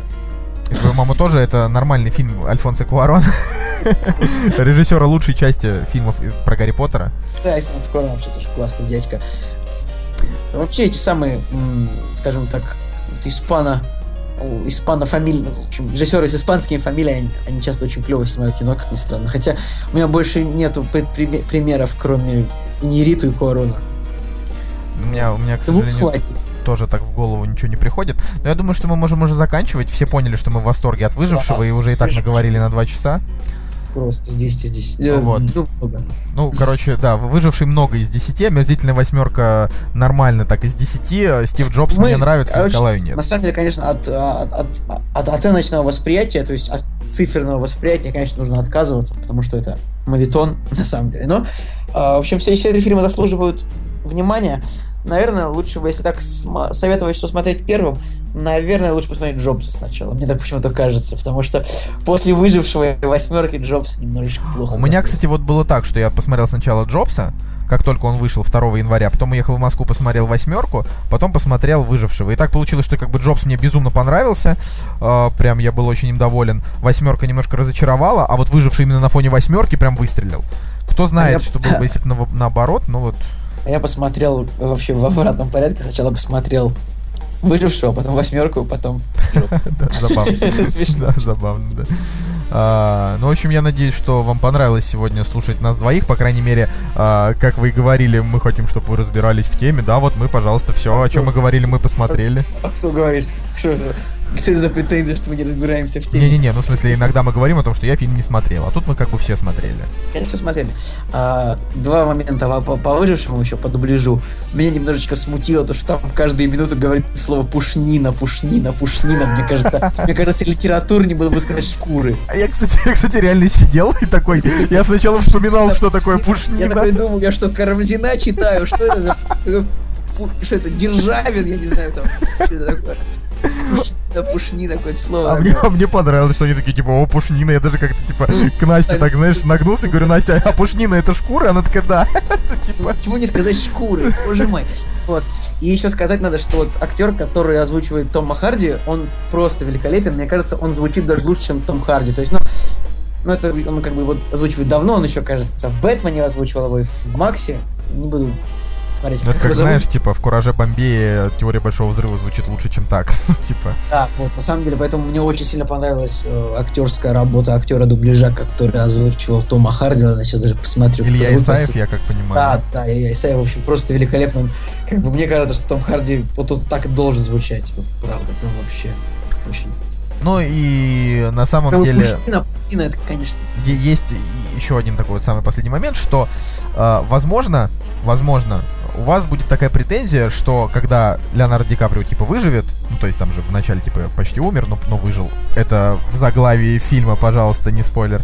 А это, вот. как, это как, как трусливый Роберт Форд убил Джесси Джеймса. Да, да, да. То есть наоборот, Джесси Джеймс убил. Нет, Роберт Короче, Форд убил Джесси Джеймса. Не убил кого-то.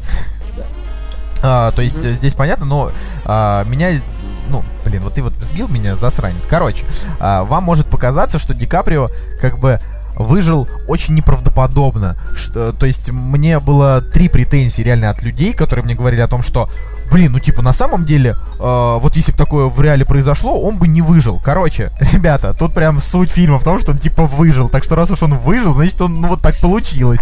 Как бы На это, это, деле- это случайность, так, так ему Э, повезло, но он как знаешь, бы... мне кажется, можно было бы добавить туда какой-нибудь мистики, я не знаю, как в «Мертвеце» Джима Джармуша, что-нибудь такое. Ой, не-не-не-не, ну ты чё, какие-нибудь индийские духи, у него там и так было, было, были глюки половину Нет, фильма. Знаешь, что меня вот в этом фильме что меня немножко покоробило? Как бы то, что там такая зима, очень холодно, лед очень холодно, но все герои как бы абсолютно без э, зазрения совести, без малейшего сомнения, как бы идут через воду пешком. То есть, Да. как бы, на самом деле, вот на такой погоде, там, не знаю, там, минус 5 какая там погода, я не знаю, вот когда ты заходишь в воду пешком с мокрыми ногами, ты очень быстро умираешь, на самом деле, вот в, так- в так- в тех условиях, в которых они находятся. Поэтому как-то меня немножко покоробило, как они очень легко к, к этому вопросу подошли. А Может тебя не покоробило то, что они, значит, сидели у костра, и вместо того, чтобы пожарить там мясо, они выдирали мясо из буйвола и просто жрали его в сырую. Вместо того, чтобы подойти и Ну, пожарить его у костра, это же который там- горел. Ну, во-первых, можно есть и сырое мясо иногда, я не знаю. А во-вторых, оно, может, уже было пожарено там. Мне Нет, оно не было пожарено, они, они вырывали его из, из животного и, и ели. Ну, Николай, как говорится, нет времени объяснять, нужно есть буйвола. Но зато, как бы, я думаю, что прием с, с ночевкой в лошади, он клевый. На самом деле, мне почему-то кажется, что я где-то уже читал или видел, то, что ну, ночевать в животном, потому что оно теплое. Да, да. Звездные войны, Империя наносит ответный удар. Люк Скайуокер замерз, фу, фу, пришел фу. Хан Соло, вскрыл верблюда и запихнул туда Люка, чтобы он не умер от... э, Блин, как же я... Знаешь, у меня такое чувство, такое чувство, что где-то я это уже видел. Я просто не пересматривал «Звездные войны», да, поэтому я забыл этот момент, конечно. Ну вот, Да. а он такой. Ох, Конечно, ну да, выжившие, конечно. Вот реально, если бы они просто не показывали, как они ходят вот ногами холодными по холодной воде, я прям, прям, прям передернул меня. Я думаю, ну вы же заболеете, что же вы делаете? Не, ну конечно, когда Ди Каприо прям переломали и поубивали, это такое. короче, короче, да. Друзья, одевайтесь тепло, Давайте кодовое, кодовое слово для тех, кто дослушал. хотите хорошую обувь, и- а лучше сидите дома. Код, кодовое слово для тех, кто дослушал до этого момента будет ш- Да, пушнина. придум- Пушнина. придумай вот, да, Пушнина. согласен. Да. А, бу- будет слово пушнина. На следующей неделе я надеюсь, что Женька уже вернется и мы будем записываться вместе с ним. А, уже будет тема. Возможно, это будут Андерсоны, возможно, не Андерсоны. В общем, на что, собственно, хватит. А может быть Дэнни Бойл, которого вы спустили на тормозах, но я подумал, что Да он бы- Нет, ну, депрессивный режиссер, чтобы говорить о нем целый выпуск. Ну, в любом случае, когда-нибудь и до него доберемся. А, вообще, мы надеемся, что выпуск вам понравился, что это неплохой первый выпуск для 2016 И ждите, скоро кактус будет меняться. Ну, то есть, э, пока мы там записываем, говорим, чисто там там Женька там, не знаю, монтирует. Вот, а, ну, рано или поздно в этом году мы уже совершенно точно перейдем на другой формат, потому что, ну, как бы надо расширяться. Очевидно, ребят, что вы нас слушаете, но вас мало, а мы хотим, чтобы вас было чуть-чуть больше. Вот. Да, друзья, мне кажется, получился очень продуктивный разговор. Я очень большое удовольствие получил, Николай, от разговора с тобой сегодня. Спасибо тебе большое за этот выпуск.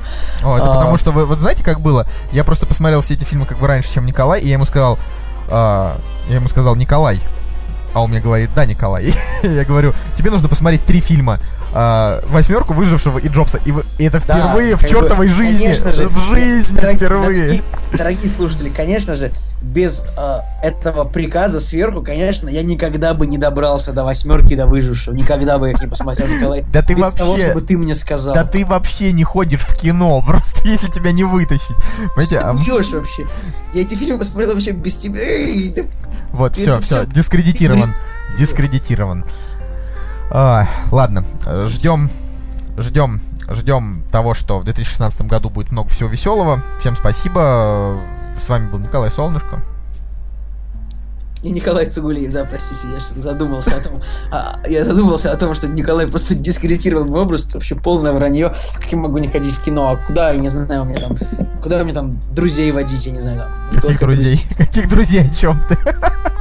Мы ведем подкаст, у нас больше нет друзей. Мы ведем под... друзья у людей, которые ведут подкасты? Это же действительно. Есть вот, допустим, друзья у Виктора Зуева, который ведет подкаст про игры, ему уже за 40. Короче, на самом деле, мы ходим в кино, у нас много друзей, у нас вообще у нас фанатская любовь греет наши сердца. Просто, да, в толпы, толпы фанатов.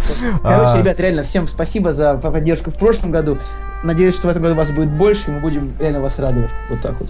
Да, да, да, да, вообще. И... Призами, конкурсами, там, контентом. Да, я И, думаю, знаете, что в феврале запустим прощ- конкурс. У нас очень долго получается прощание всегда, мы просто не можем, не можем наговориться. Да, Да. потому что вот лю- лю- любители поболтать. Представляете, а вот если будет видео, то там придется все в 10 минут. А, ладно, все. Ну, со всеми. Со всеми, со всеми уже попрощались, господи, уже даже те, кто нас кто нас любит, уже не могут это слушать. А, давайте, Если ребята. человек тебя любит, он будет слушать тебя, даже если ты будешь нести полную дичь. Дичь.